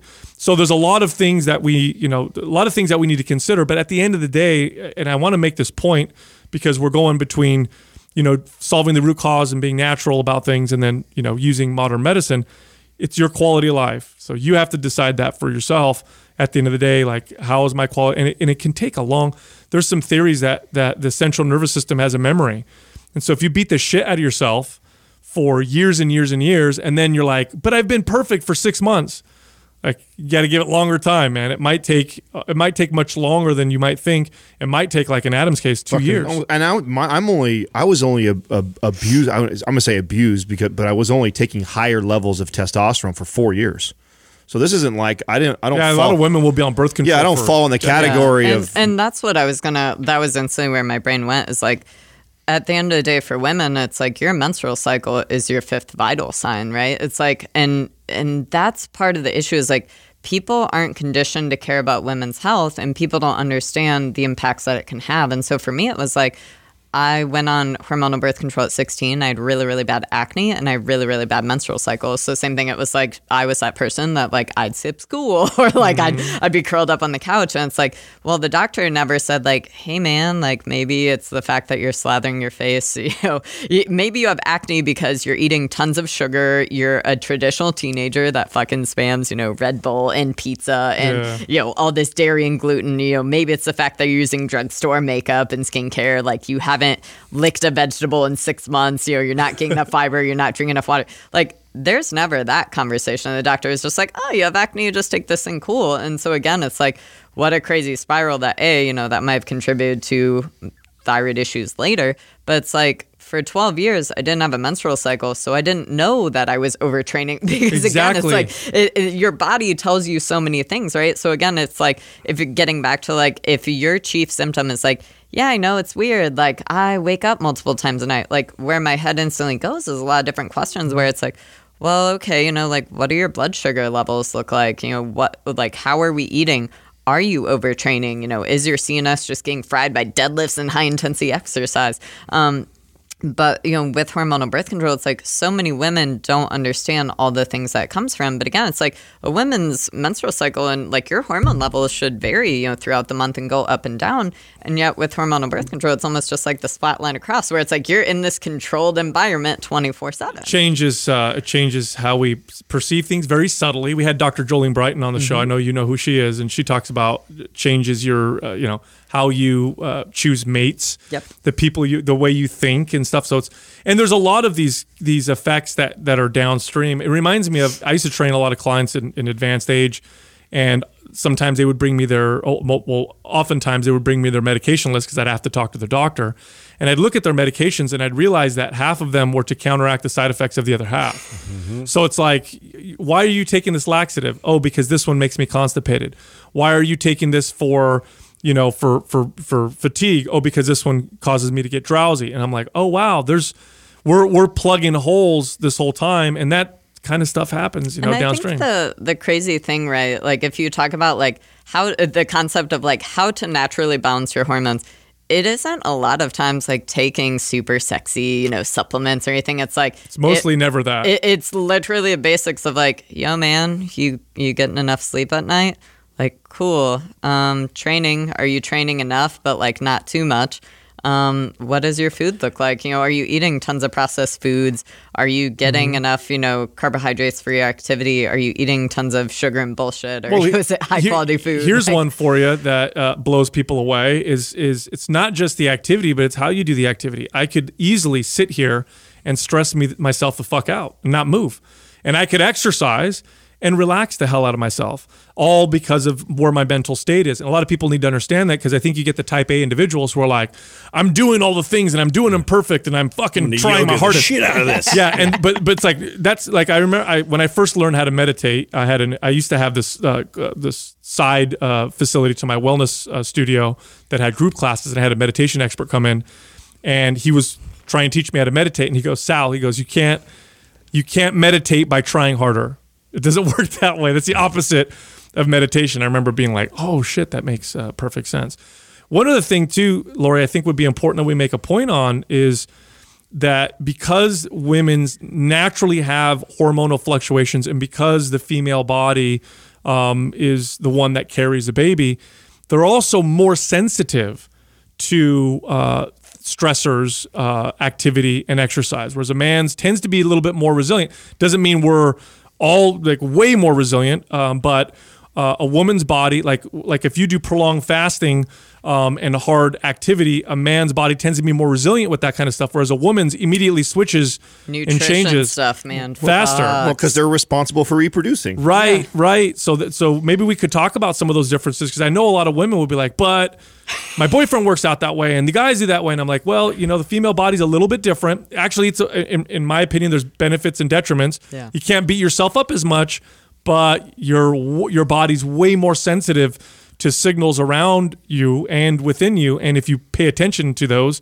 you can become like a, a you know a psychic of like what's happening with you. Yeah, like a total wizard. wizard. So I think the biggest thing, exactly as you said, is like, okay, females exist to bear babies. There's just more stopgaps in play to keep us safe, right? And so I think the biggest thing worth mentioning is when we look at studies on diets, whether, you know, if we do a study on keto, if we do a study on carnivore, very rarely are they done on women. Oh, and, great point. And so part of that is just, again, like we can't even get studies on women started because we have to go back to basic questions of, well, do you have a menstrual cycle? Are you taking hormonal birth control? Oh, well, if you're taking hormonal birth control, what, you can't go like, to study. Like, like, there's like, and that's where it stops. And so it's like understanding mm. that simply that, yo, like there's not tons of studies simply done on women. But exactly as you said, it's like, we end up with a lot of this empirical data. Like I love when people ask, you know, how do you feel about keto with you know keto for women? I'm like, I fucking hate it mm-hmm. more times than not. How do you feel about intermittent fasting for women? More times than not, I fucking hate it. And so it's like, again, like every single type of diet works. Every single type of diet can have application. The question is, you know, is it right for you? But it took me, like, I recently just published my second ebook and it was titled, you know, The Fat Loss, um, The Badass Guide to Fat Loss, Gaining, and Maintaining. But so what I did with each particular diet was just mapping through, okay, like, A, what is it? B, what are my personal experiences or thoughts or um, what have I seen with clients talking about how, you know, to implement it, but then talking about a lot of big things to watch out for. And so it's like for women, it's like, I don't like seeing low fat diets over time. Like cholesterol is a precursor for hormones, the fucking end. So, like, can, you know, in a diet phase, could you cut fat as your source of calories and could you see fat loss? Sure. But we also see a huge sector of women where it's like, you know, maybe you're following templated nutrition or you're working with a coach that has you on, you know, 30 to 50 grams of fat a day. Those are your people that you look like a fucking wizard coach because they say, "Hey, uh, I haven't seen a menstrual cycle in two years. Can you help me?" And you know, you look at the food logs and you're like, "Oh, well, this will be easy." Yep. You slam them up to you know, say 70 to 80 grams of fat. You give it a month, and it's like, "Oh, I had a, I got my period." first menstrual cycle." Like, like it's so bad. But same thing on the Mm-hmm. carbohydrate side. It's like I, I kind of work off of like minimum. So it's like when I'm looking at women again, like your your caloric need is going to vary based off of so many things. But it's like I don't like to see women at you know uh, my minimums for like fat intake would be like a minimum of like 60 to 75 grams of fat, a minimum of 150 250 grams of carbs, and maybe even more you know, if you do competitively, you know, exercise, you're doing tons of training, it's like you might need, you know, 300 grams of carbs if you're an active motherfucker. And you can also cycle them. I mean, you can also go through some days are lower carbs and much higher fat, and other days are, you know, because that's probably how we ate naturally. But I love that you brought this up because you're absolutely right. Most studies are done on a population that does not uh, reflect the average woman. Um, most of them, most of them are done on men, and if the women that are in the studies are, are many of them are on hormonal birth control, just because most women are on hormonal birth control. Um, that's a very, very important thing to point out. Here's a good example, especially recently. I'd say over the last five years. We've been inundated with uh, studies showing the benefits of coffee. It's healthy, it's full of antioxidants. Caffeine's great for dopamine, great for the brain. In my experience, uh, and this isn't specifically with women, caffeine can be terrible. Now, not for always, but when I'm dealing with a woman who has too much stress, working out too much, this is most women who come would, would, would hire me. Um, lowering their caffeine or eliminating their caffeine had tremendous benefits, but the studies would show that, and they'd be, they'd bring these studies to me like this study says coffee's so good for me, I could keep, I should keep, you know, taking. it." It's like no, it's not gonna. That doesn't apply to you. These studies were done on totally different people. So I'm glad. I'm so glad you brought that up. I think the hardest thing about studies too is also understanding that they're always going to be a little behind. So it's like we're going to see these things, you know, if it's doctors working with clients or if it's coaches working with people, like we see this shit long before somebody has the idea of like, yo, let's, let's slam this in a mm-hmm. research study. And I think like that's the hard part is, you know, a lot of times, you know, it's always like, oh, show me the research or show, show me this. And it's like, fuck, man. Like I can tell you that, you know, in the past, you know, I've, I went to school, graduated. So I started all this, you know, almost 12 years ago. It's like, I can tell you a lot of things that I've seen observations from from working with thousands of people that again, you know, are are you going to see research studies on this? No, mm-hmm. but it's again, you know, it's like for women it's like, okay, well, if you're struggling with thyroid issues or hormone issues, being low carb probably isn't going to help. Like it seems like again, you know, it's like carbs are very necessary to that situation. Um, again, it's like ironically, if I was going to ping, you know, ping three things where it's like, if you have hormone issues, don't be low carb, don't be low fat, and don't be low calorie. Well, what is there, right? That's like just being kind of more. It's like the longer that I coach, the more unbiased I get. Where it's just like, hey, man, like let's have ample amounts of fucking everything over here. Yeah, you don't want the body to think that you're in a in a, a state of uh, you know partial starvation. Or I hate using that term, but um, when you're going low fat or really low carb or really low protein, um, the body starts to think that okay, we're we're not around a lot of stuff. And again, men are far more resilient to this um, than women are. And of course, there's an individual variance depends on on the person. But uh, 100%, you see women go keto long, long term. And you start to notice more so in women uh, issues with thyroid Yep. or even with antibodies uh, where their body's not utilizing the thyroid I um, think like it's supposed the to. kind of like a fun note to kind of explain to listeners too is just like for women, your menstrual cycle is always going to be about three months behind. So with guys, it's like you kind of get a quicker feedback report of like what you're doing on life, right? It's like, well, if I suddenly, you know, if I'm a guy and I suddenly stop waking up with a morning wood, like.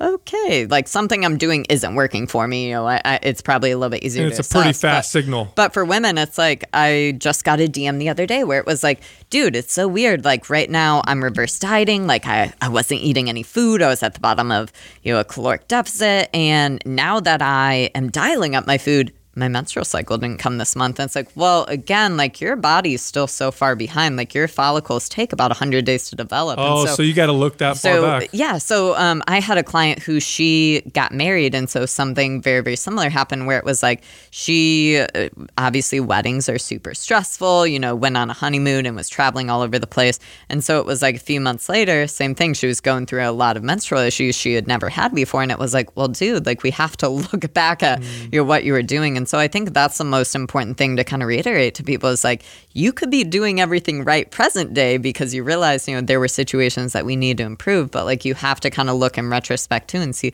okay well three months ago sure enough i was cutting for you know a weightlifting meet um, i wasn't eating you know hardly any calories well okay that makes Give it sense some that time. you know menstrual cycle is going to be whack. Something you had you had said earlier in the episode a few times was working on people's behaviors uh, and changing, helping them change behaviors. And we say this all the time on the show. That's really the only way to um, help someone long term. Uh, it's the behaviors you have to work with, not necessarily count calories, count macros, or whatever.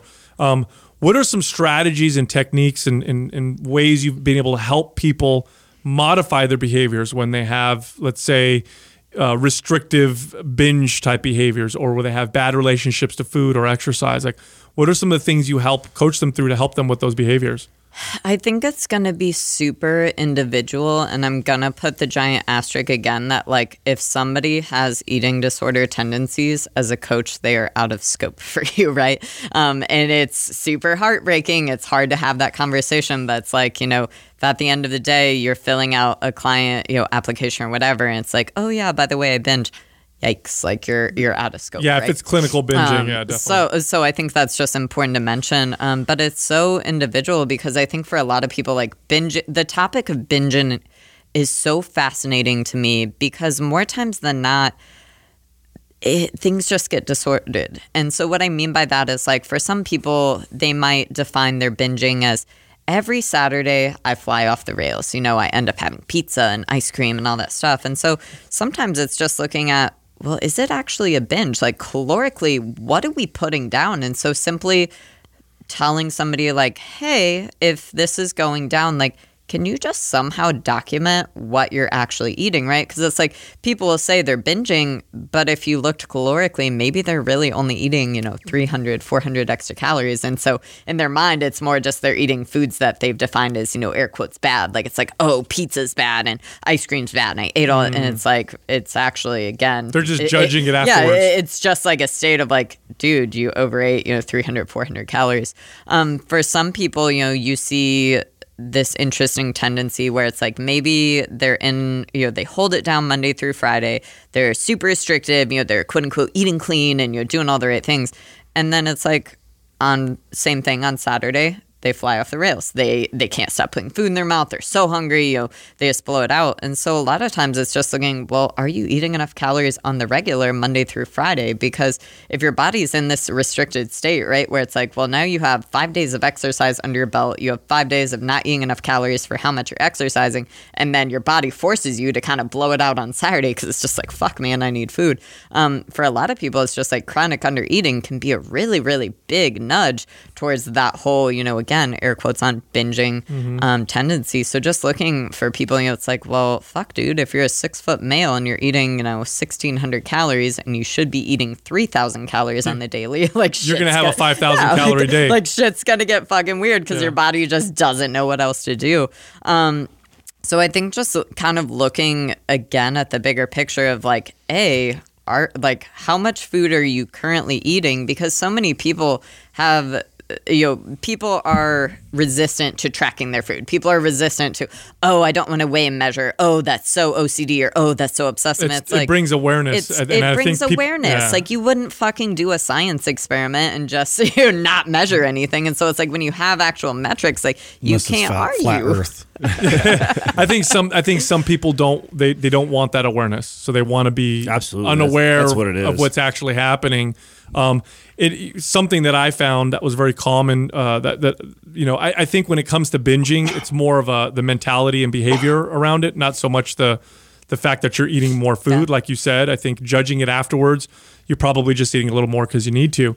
But w- what I found is that when people are in that that unaware, that state of unawareness and just eating, it's not about the the food that they have it's about the food that they want and so and we've i think we've all experienced this to some degree especially if you've ever dieted down and gotten super shredded and then come out of that.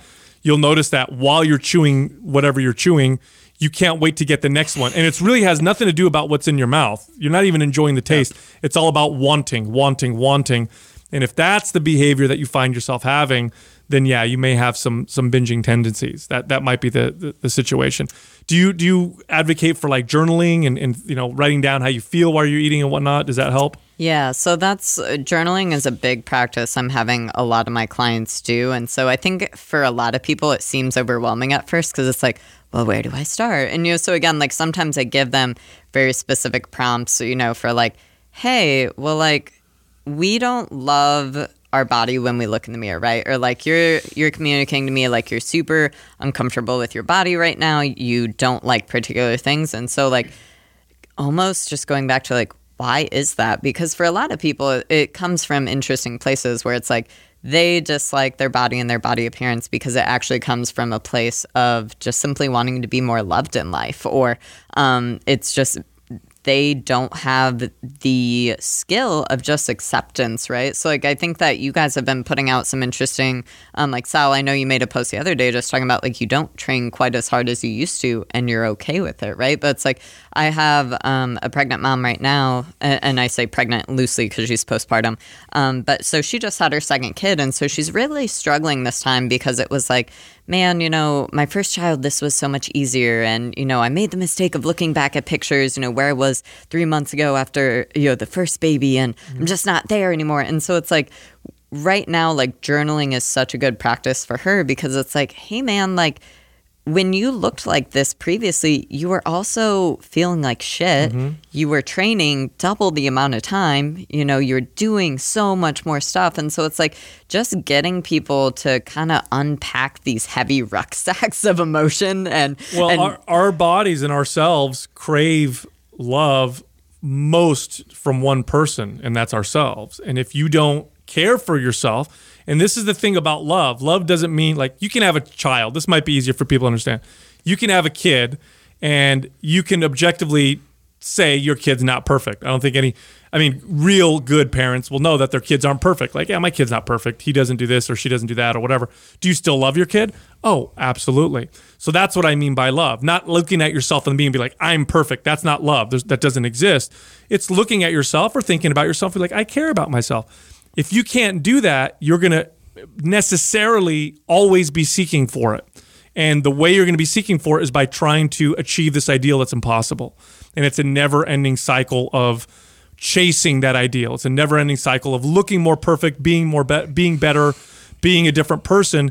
And you're just going to, it's a spiral that'll never end and eventually turns into, you know, can turn into devastating yeah, travesty. Well, I think the thing is like body positivity isn't my body's so great. I, you know, I, I look amazing 24 7, 365. Like body positivity and body awareness is like my body is great regardless of what it looks my like. My body is my body. I care about it and I love myself. That's all it is. You can objectively look at yourself and say, oh, I, I you know, I have more body fat on my body than is probably healthy. Um, but that doesn't mean I don't love myself or care about myself um, because I'm not perfect just like anyone else. And again, if you don't care about yourself truly, you will necessarily always be seeking for it. And sometimes you seek for it in the wrong places, and it may even be from other people. It may affect your relationships with other people. And, that, and I just want to make this point because there's this body acceptance movement, and I think people confuse it, um, and they think that it means that love, love. Like I, I'm gonna take my objectivity out no, I love my body no matter what. I'm perfect. Like, okay, I get what you're trying to say, but that's not how it works. Because if you go down that path, it's not going to work either. Yeah. It's totally, totally different. These must be conversations you have with clients uh, so all the time. That the body positivity sector is very fascinating to me, but I think the biggest thing is just again, like you you can accept your body while also working towards the best, you know, the best body for you. And so I think the biggest thing is just like your best body weight is the one that allows you to show up and do the things you want to do and live the life you want to live. And so we can't go out and party 24 7 and eat fast food and bullshit, but then also be like, but I really, really want to look like a CrossFit Games athlete and have a shred six pack. It's like, things have to line up. and so um, I think that's just, again, like the concept of acceptance is a really hard one because it's something that you're going to be working on the rest of your life and the rest of the time you're on planet Earth. But just also reframing too, that's like, the people that love you don't love you for the way that you look. You know, it's like we all at the end of the day, like we're gonna get buried in the ground with and eaten by worms. And I promise that like nobody's gonna be, you know, you're not gonna be on your deathbed, and people are gonna be like, man, you know, I wish uh, Susan was so mm. fat. You know, all this. It's like people remember you for why you're great, and you know the things that you do for them, and all of that stuff. Yeah. And so we, I think, from mm-hmm. a very young age, we associate so much value with how we look, and you know especially I would say the women's sector, it's like we are valued for what we look like and oh she's pretty well you're and- told that. You're marketed to fucking hell like that. I mean uh, you look at all marketing and it, it it's going to show you what the marketing values which is getting people's attention. The easiest way to get people's attention is with attractive sexy young people. Yeah. and so you're constantly being told that that's very very valuable. And the problem happens or the issue is when you confuse body image for self image. They're totally different. Your self image is not your body. I can have a body image. I can look in the mirror and say, my feet don't look funny or I, I, I'm losing my hair. Like, that's okay. Self image, totally different.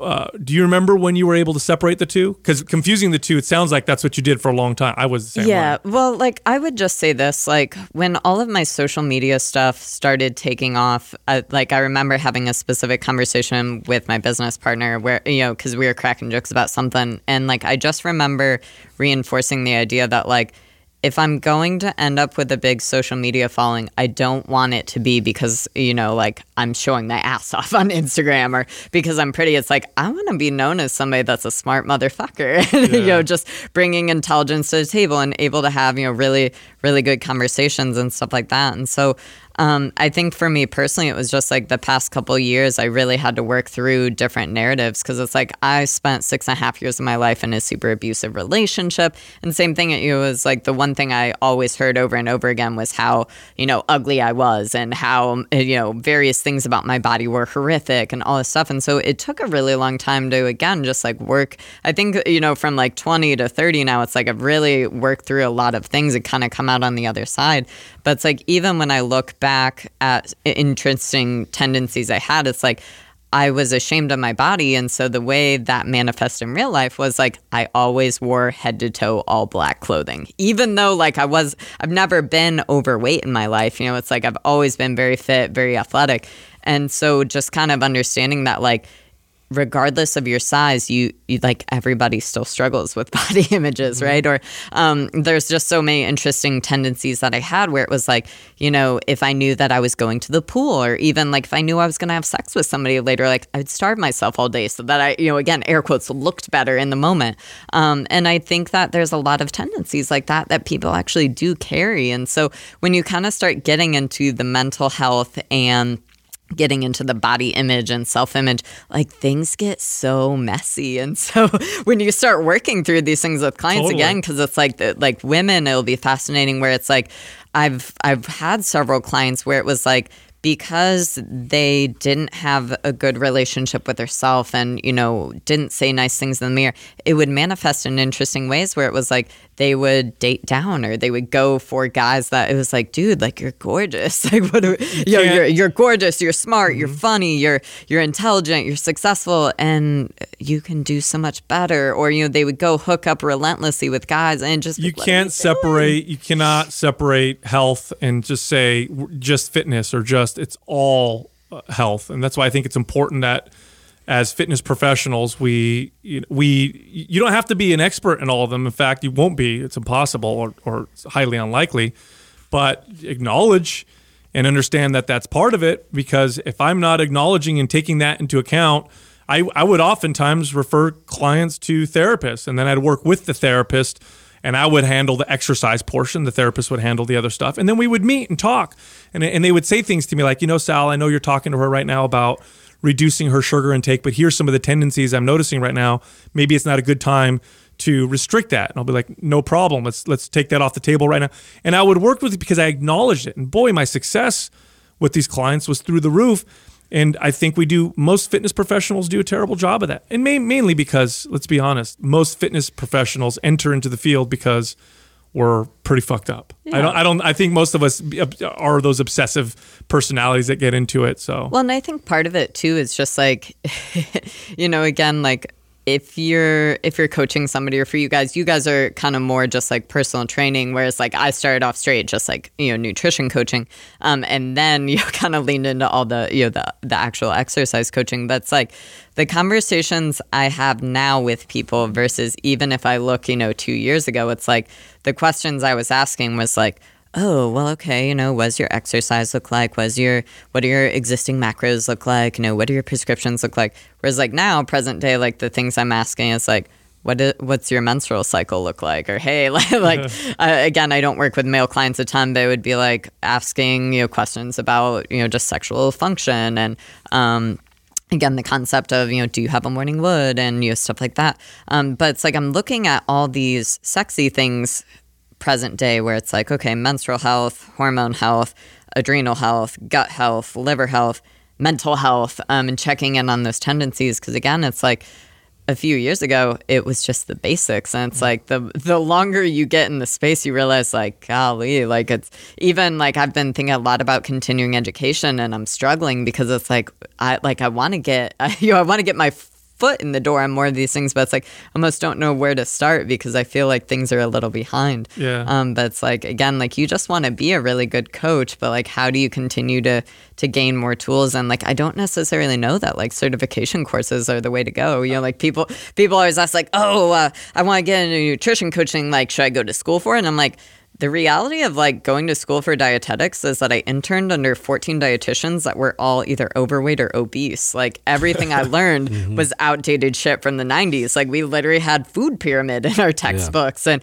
you know, it's like, yes, I'm glad that I had that backing, but like everything that I learned about nutrition, I learned once I got into coaching and physically, you know, going through it and working with people. The same thing, it's like when I look at certification courses and like I look at the content covered, it's like, I mean, yeah, I could add that to my quote unquote resume, but I, you know, I already know how to do all this stuff. And so I think like that's the hard part is like finding ways to, you know, continue elevating yourself as a coach. But it's like, I think that you're going to start seeing, you know, school go into a TED Talk style of things. Um, I think that you're going to see, you know, traditional, you know, college kind of go away. And then again, you know, you're going to see kind of more like certification, more TED Talks style. Um, hey, I can sit on my couch, but still continue my education stuff because yeah. it's like in schools. I agree. Like, I think one thing that we try to do is we try to mm-hmm. surround ourselves with people that we respect as experts in their fields. And so we try to become more mavens. So it's like, okay, that's not my expertise, but I got the guy for you, or I got the lady for you. And then everybody works together. I think that's what the future honestly is going to look like. Um, but it sounds like you're tapping into uh, a massive market demand within the fitness industry. Are you finding more and more people who are like, oh shit, this is stuff I need to, like, all I ever thought about was my macros and my workouts. Like this is gonna be this is crazy. Oh dude every single day. Because i mean what i do on social media is like i'll pick a topic and then i talk about it right? So it's like again like what is it? What are symptoms of it? Or um, what do i need to know about it? And then you know kind of getting people to again like okay well if you want more resources about this you know check out these books or um, consider leaning into testing for this or you know so just getting those wheels spinning because again like with whether it's hormones whether it's thyroid like everything is all interconnected. Mm. And so it's like if you have thyroid issues, you don't just have a thyroid issue. Like you probably have hormone imbalances. You probably have adrenal issues. You might have, you know, insulin and um, blood glucose dysregulation issues. You know, it's like it's all, everything is so interconnected. And so I just feel like education wins um, because when you empower people to truly understand, you know, how to look at the bigger picture, like again, there's a lot of people out there struggling, thinking, "Oh, I just need to, I need more motivation, I need more willpower." It's like, well, no, dude. Like if if you're dieting and your thyroid sucks, like it might be really, really hard to successfully lose weight. Or I think the conversation I drive home a lot is just the idea of like getting people to go the other route because again there's a lot of people that spend their whole time on planet earth you know trying to lose that last five pounds. And it's like when was the last time you ate at maintenance calories which is well over you know 1800 2000 calories for a majority of women like when was the last time your body just felt safe and you weren't trying to work towards mm-hmm. something you know because it's like again whatever you tend to fixate on is also what you tend to see more of. So, like, if you're gonna buy a new car, well, guess what? You're gonna see that car, you know, everywhere you're driving around town. Very similar with our bodies. If it's like if you have a specific body concern, or it's you know, oh God, I really hate my midsection. Well, if every single day you also wake up, you walk in the bathroom, you lift up your shirt to, you know, ab check yourself, or every single time you put on a piece of clothing, you know, you're grabbing your stomach or complaining about it's like that's going to manifest and you keep getting worse and worse because you're fixated on it. It's all you're going to see um, so i think just like the nutrition industry it's there's such an issue of it's like we have more information available at our fingertips but god is so much of it also garbage um, medical medium is one that i love. Like i'm not usually somebody to just like slam on people but it's like Homeboy literally in his books talks about he listens to spirits, and that's where half of this information is Whoa, coming. Like, who's this? Uh, I believe I forget his last name, but it's the dude that wrote Medical Medium. So there's like Medical Medium. So medium as in thyroid. psychic. Yeah. So Oh. like it's like it's fucking spirit. So Awesome. when you're like, hey man, like I I appreciate this, but like can we go back to like research? And I think that's why I also appreciate people. Like I know you guys love like Layne Norton, but it's like just trying to bring like the science and information to people, you know. Um, but it is. It's like on Instagram, there's so much bullshit out there because it's like you can make money from it. So you know people are gonna spam poor ideas, or maybe it's they really latch onto an idea. Oh, he's the try to blow celery it up. juice guy. Oh, as we pulled up, heck yeah. Oh, that's hilarious. Of course, he's the celery juice guy the, too. the spirits told him. the spirits told uh, which again like it, it, i love doing like q and a's on instagram like with the questions box because same thing it'll be like how do you feel about celery juice uh i mean on a basic level it probably tastes like shit but it's like are there maybe some benefits? Maybe. Like, are there more potent ways to move the fucking needle? Like, if, you're, if you're gonna make changes, go for cannonballs. Like, don't go for freaking bullets. Do you know that this this Celery is like the closest thing on earth that's to water. Yeah, yeah. Yeah. and lettuce, lettuce, celery, and water. Ice, iceberg lettuce? Yeah, people. I feel amazing. I'm drinking five glasses of celery juice. How much water did you drink before that? Uh, maybe half a glass. Like, okay, I think zero. I think I know why he feels this formula right here that he's following is so predictable. If I didn't have, you know, if I if I didn't have the integrity that it had, this it would be very easy to make a million dollars, and I could very easily pick something and just spin it and sell the fuck out of it and promise it to be. But I it. mean, that's that's the hard part, right? Is like you're gonna see like I think both of our platforms do a really great job of just like trying to fight through the bullshit and just trying to again like help lead people the right direction. That's unfortunately like the stuff that works is the stuff that's not sexy and yeah, it's and really takes long, it's and really takes fucking longer. hard to right. sell. and it takes longer. That's what it it takes is. a, it takes a, a long time. It's like anything else, man. You want to learn a martial art, you're gonna have to st- train for a couple of years. We don't have the thing that plugs in your head like on the Matrix, and you on you know automatically download kung fu. It, it takes time, and if you want to get your body to normalize, consider how long it you were not normalizing your body.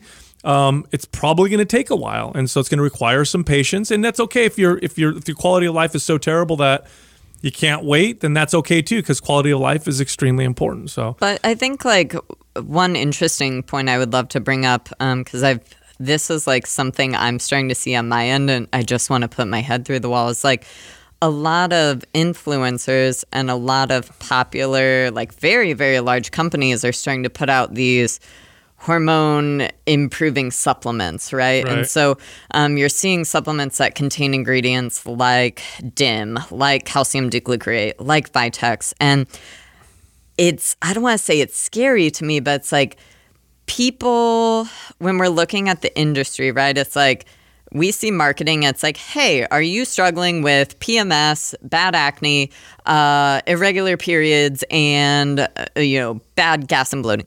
Cool. Well, like that probably just described like ninety nine. Everybody just raise their hand, yeah. So you put out a supplement that says, oh hey, well this thing is gonna fix it, and everybody's like, fuck yeah. But it's like when you all, like all three of those ingredients I list, DIM, calcium D-glucarate, um, and Vitex. So like for example, like if we take a supplement like DIM or calcium D-glucarate and we don't need it, Well, DIM can cause low estrogen levels. Like if we don't have proper liver detoxification, you can cause some gnarly damage by just taking a supplement that contains it.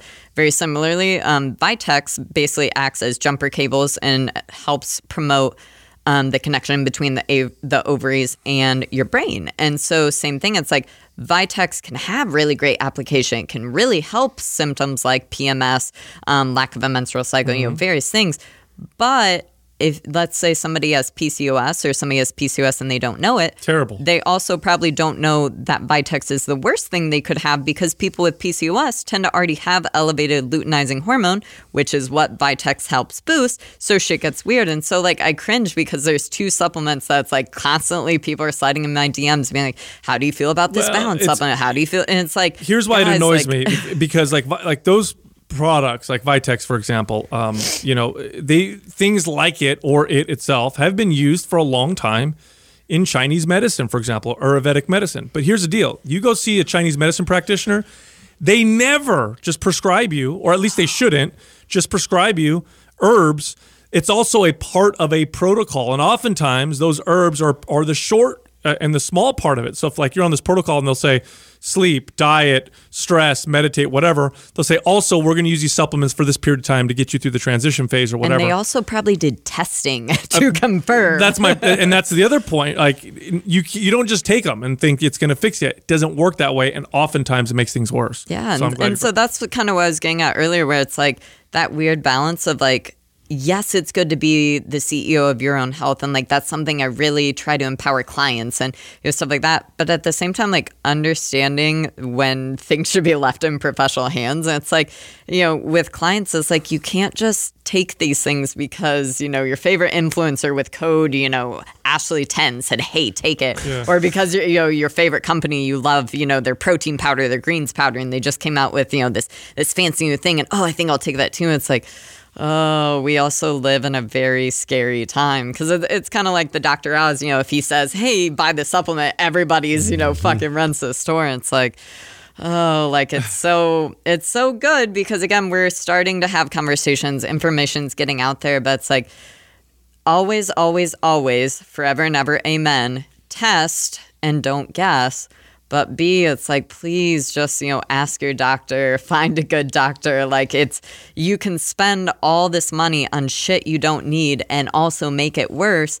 Whereas maybe, yeah, you know, you might spend four or five hundred dollars on hormone testing, and yeah, like that's fucking expensive. But it's like it's an investment in yourself, and then you don't waste more money on shit that doesn't work for you, right? Because it's like again, all these all these hormonal imbalance symptoms can overlap so much, and then sometimes it also just comes back to like they're super basic. So it's mm-hmm. like, well, if you're suffering with like symptoms that might seem like thyroid issues, it's like, let, like let's say the symptom of like, oh, I have really cold fingers that could also be as as simple as like, oh, I have a B12 deficiency. Oh, I have an iron deficiency. Oh, I have a vitamin D deficiency. Yet you're over there like also, you know, being like, oh, I've, Google says I've, I've for sure got all these symptoms. I've probably got thyroid issues, and so it's just like we've got to get. Or maybe it's cold. Yeah, or maybe it's fucking cold. Um, maybe it's you know again blood glucose dysregulation, but it's like getting people to get on the more preventative side or if you're already deep in the shit getting people to be like okay like let's invest let's immediately try to you know pull the brake on mm-hmm. stuff and let's actually get a full picture of what we're going on. But even with testing stuff stuff gets so hard because doctors don't pull the right things. Like if we talk about thyroid it's like traditionally in the 90s, people just used to pull TSH levels. Well, TSH just tells you your messenger hormone. It's kind of the equivalent of if somebody walked up, they knocked on your door and they said, Hey, I need you to do this thing. Like that's all it does. And so when you're looking at thyroid, you need to double check your doctor because nine times out of 10, your doctor isn't going to order all the tests we need to fully get like a heck yes or a heck no on a diagnosis. So you need TSH, you need free T3, you need free T4, you need antibodies, which is TPO and TGAB. Um, I also usually, if people can do it, reverse T3 is really good as well. It's just expensive to order. But it's like how many people go and they get testing and they say, "Oh yeah, doctors doctor said there's definitely no thyroid issues," and you look at it back and it's like, "Well, cool, your doctor ordered TSH and uh, total T4, awesome, rad." But same thing, you know, with hormone testing, it's like. Well, maybe if we're testing for testosterone, they pull free testosterone, but they don't pull total testosterone. Right, right, or maybe, you know, for women. the other way around, Yeah, right? like Yeah. usually, and I think like Jolene Brighten does a really great job of hammering this home, but it's like, you know, women will go get their hormones testing and they, they spend, you know, three or four hundred dollars and, you know, they tried to do the thing and they pull their hormones on a Tuesday at 3 p.m. It's like, well, what day in your cycle were you? And they're like, I have no idea. And you're like, That matters. Cool. Well, there's three days you typically test. It's day like, you know, 19 to 21 of your cycle so that you can capture a read on your progesterone levels. Um, there's also some testing you can do depending on what you have going on. It might be day three of your cycle. But then we get back to two bigger issues is that A, people don't even know what day of their cycle they're on. People don't know if they ovulate. you know, so there's an issue.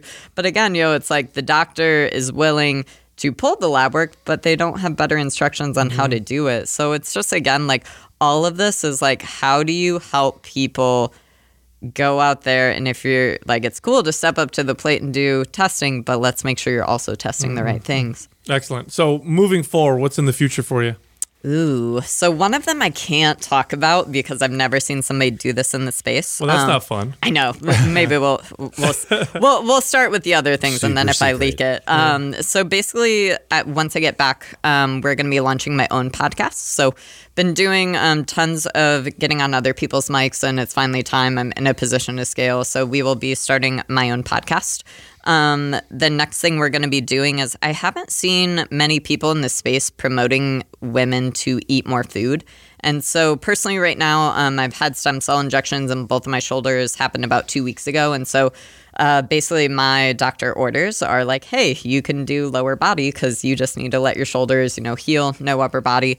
Um, so, currently, I'm eating a caloric surplus. And so, I kind of put out some feelers and I was like, man, it would be really cool to start some sort of support group and put out education for women on just like, hey, How to bulk. yeah, like, and and I think what I'm struggling with is like all of the words, whether it's like bulking, massing, lean bulking, lean, ma- you know, it's like all of those words don't sound super great. Um, so I, I'd like to find some way, but just getting women to open the door. I think that the nutrition industry, like at least we're getting away from people just living in a deficit and like cutting their whole life. Like now women are starting to understand, okay, there's this maintenance thing. Like I need to bounce back and forth between like I'm either at maintenance or, you know, I'm cutting.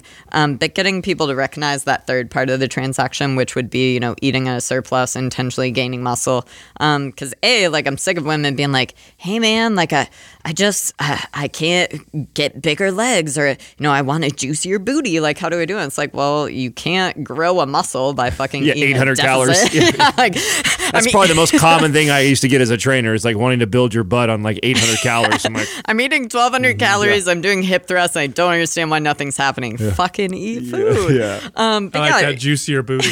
juicier booty. That's Um, great. but yeah, you know, it's like I would like to, s- um, you know, at this point, it's like I've written several very comprehensive ebooks um, that are very helpful.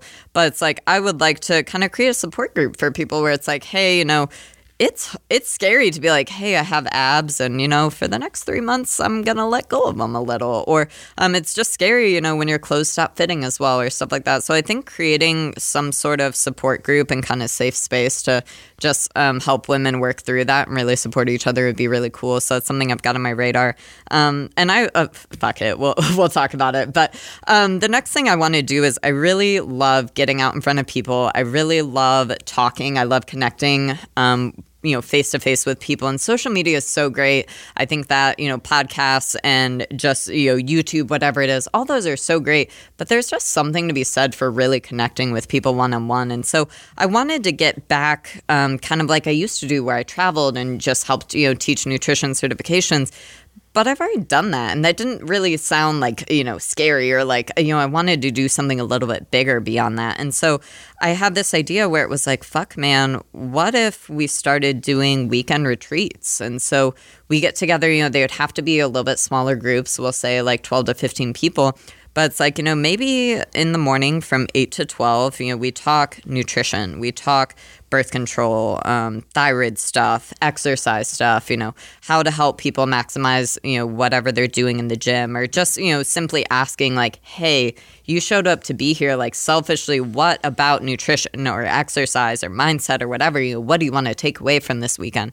Um, so having, you know, a short, nutrition and some sort of you know lecture um, each of the days of the retreat but then working out together you know it's like again we, we have this giant gym program um, full of hundreds of people you know let's let's give them a taste of what we do. Let's give them a taste of you don't have to kill yourself in the gym to look good and feel good. Um, but then let's go fucking send it. Like I, uh, you know, I live in one of the greatest places on planet Earth. Like Austin, Texas has so much to offer in terms of you could rent a boat on Lake Travis. You could, you know, go to the Greenbelt and go hiking and swimming. Um, we could go sunset stand up paddleboarding and watch the bats. And so I want to just kind of help people to connect because I think it's so hard to find people that are on your same level and in the same headspace. And so, um, getting people to just walk away from the weekend, really building connections with people, you know, making friends and stuff like that. And so, the third thing we're going to start basically doing is kind of this retreat idea where we not only give you education and you know just really help give you the tools to move the needle forward wherever you're trying to go, but also have the freaking time of your life while also walking away with friends. And so, um, kind of those are the big three, but definitely super excited about the next couple. Yeah, you they know, sound- this they next sound six great. months. Right on. Yeah, they sound really great. Well, thanks for coming on the show. Thank Yeah. you Yeah, for it's been a having lot of fun, and Yeah, we yeah. appreciate your support. You, you you share our stories and stuff sometimes, Yeah, so we really appreciate it. We think you're doing the right the right things. It's good to meet people doing the right things Yeah. in the industry. So thanks for coming Awesome. on. Thanks. Thank you. Thank you for listening to Mind Pump. If your goal is to build and shape your body, dramatically improve your health and energy, and maximize your overall performance, check out our discounted RGB Super Bundle at mindpumpmedia.com. The RGB Super Bundle includes MAPS Anabolic, MAPS Performance, and MAPS Aesthetic. Nine months of phased expert exercise programming designed by Sal, Adam, and Justin to systematically transform the way your body looks, feels, and performs. With detailed workout blueprints and over 200 videos, the RGB Super Bundle is like having Sal, Adam, and Justin as your own personal trainers, but at a fraction of the price. The RGB Super Bundle has a full 30 day money back guarantee, and you can get it now plus other valuable free resources at mindpumpmedia.com. If you enjoy this show, please share the love by leaving us a five star rating and review on iTunes and by introducing Mind Pump to your friends and family. We thank you for your support, and until next time, this is Mind Pump.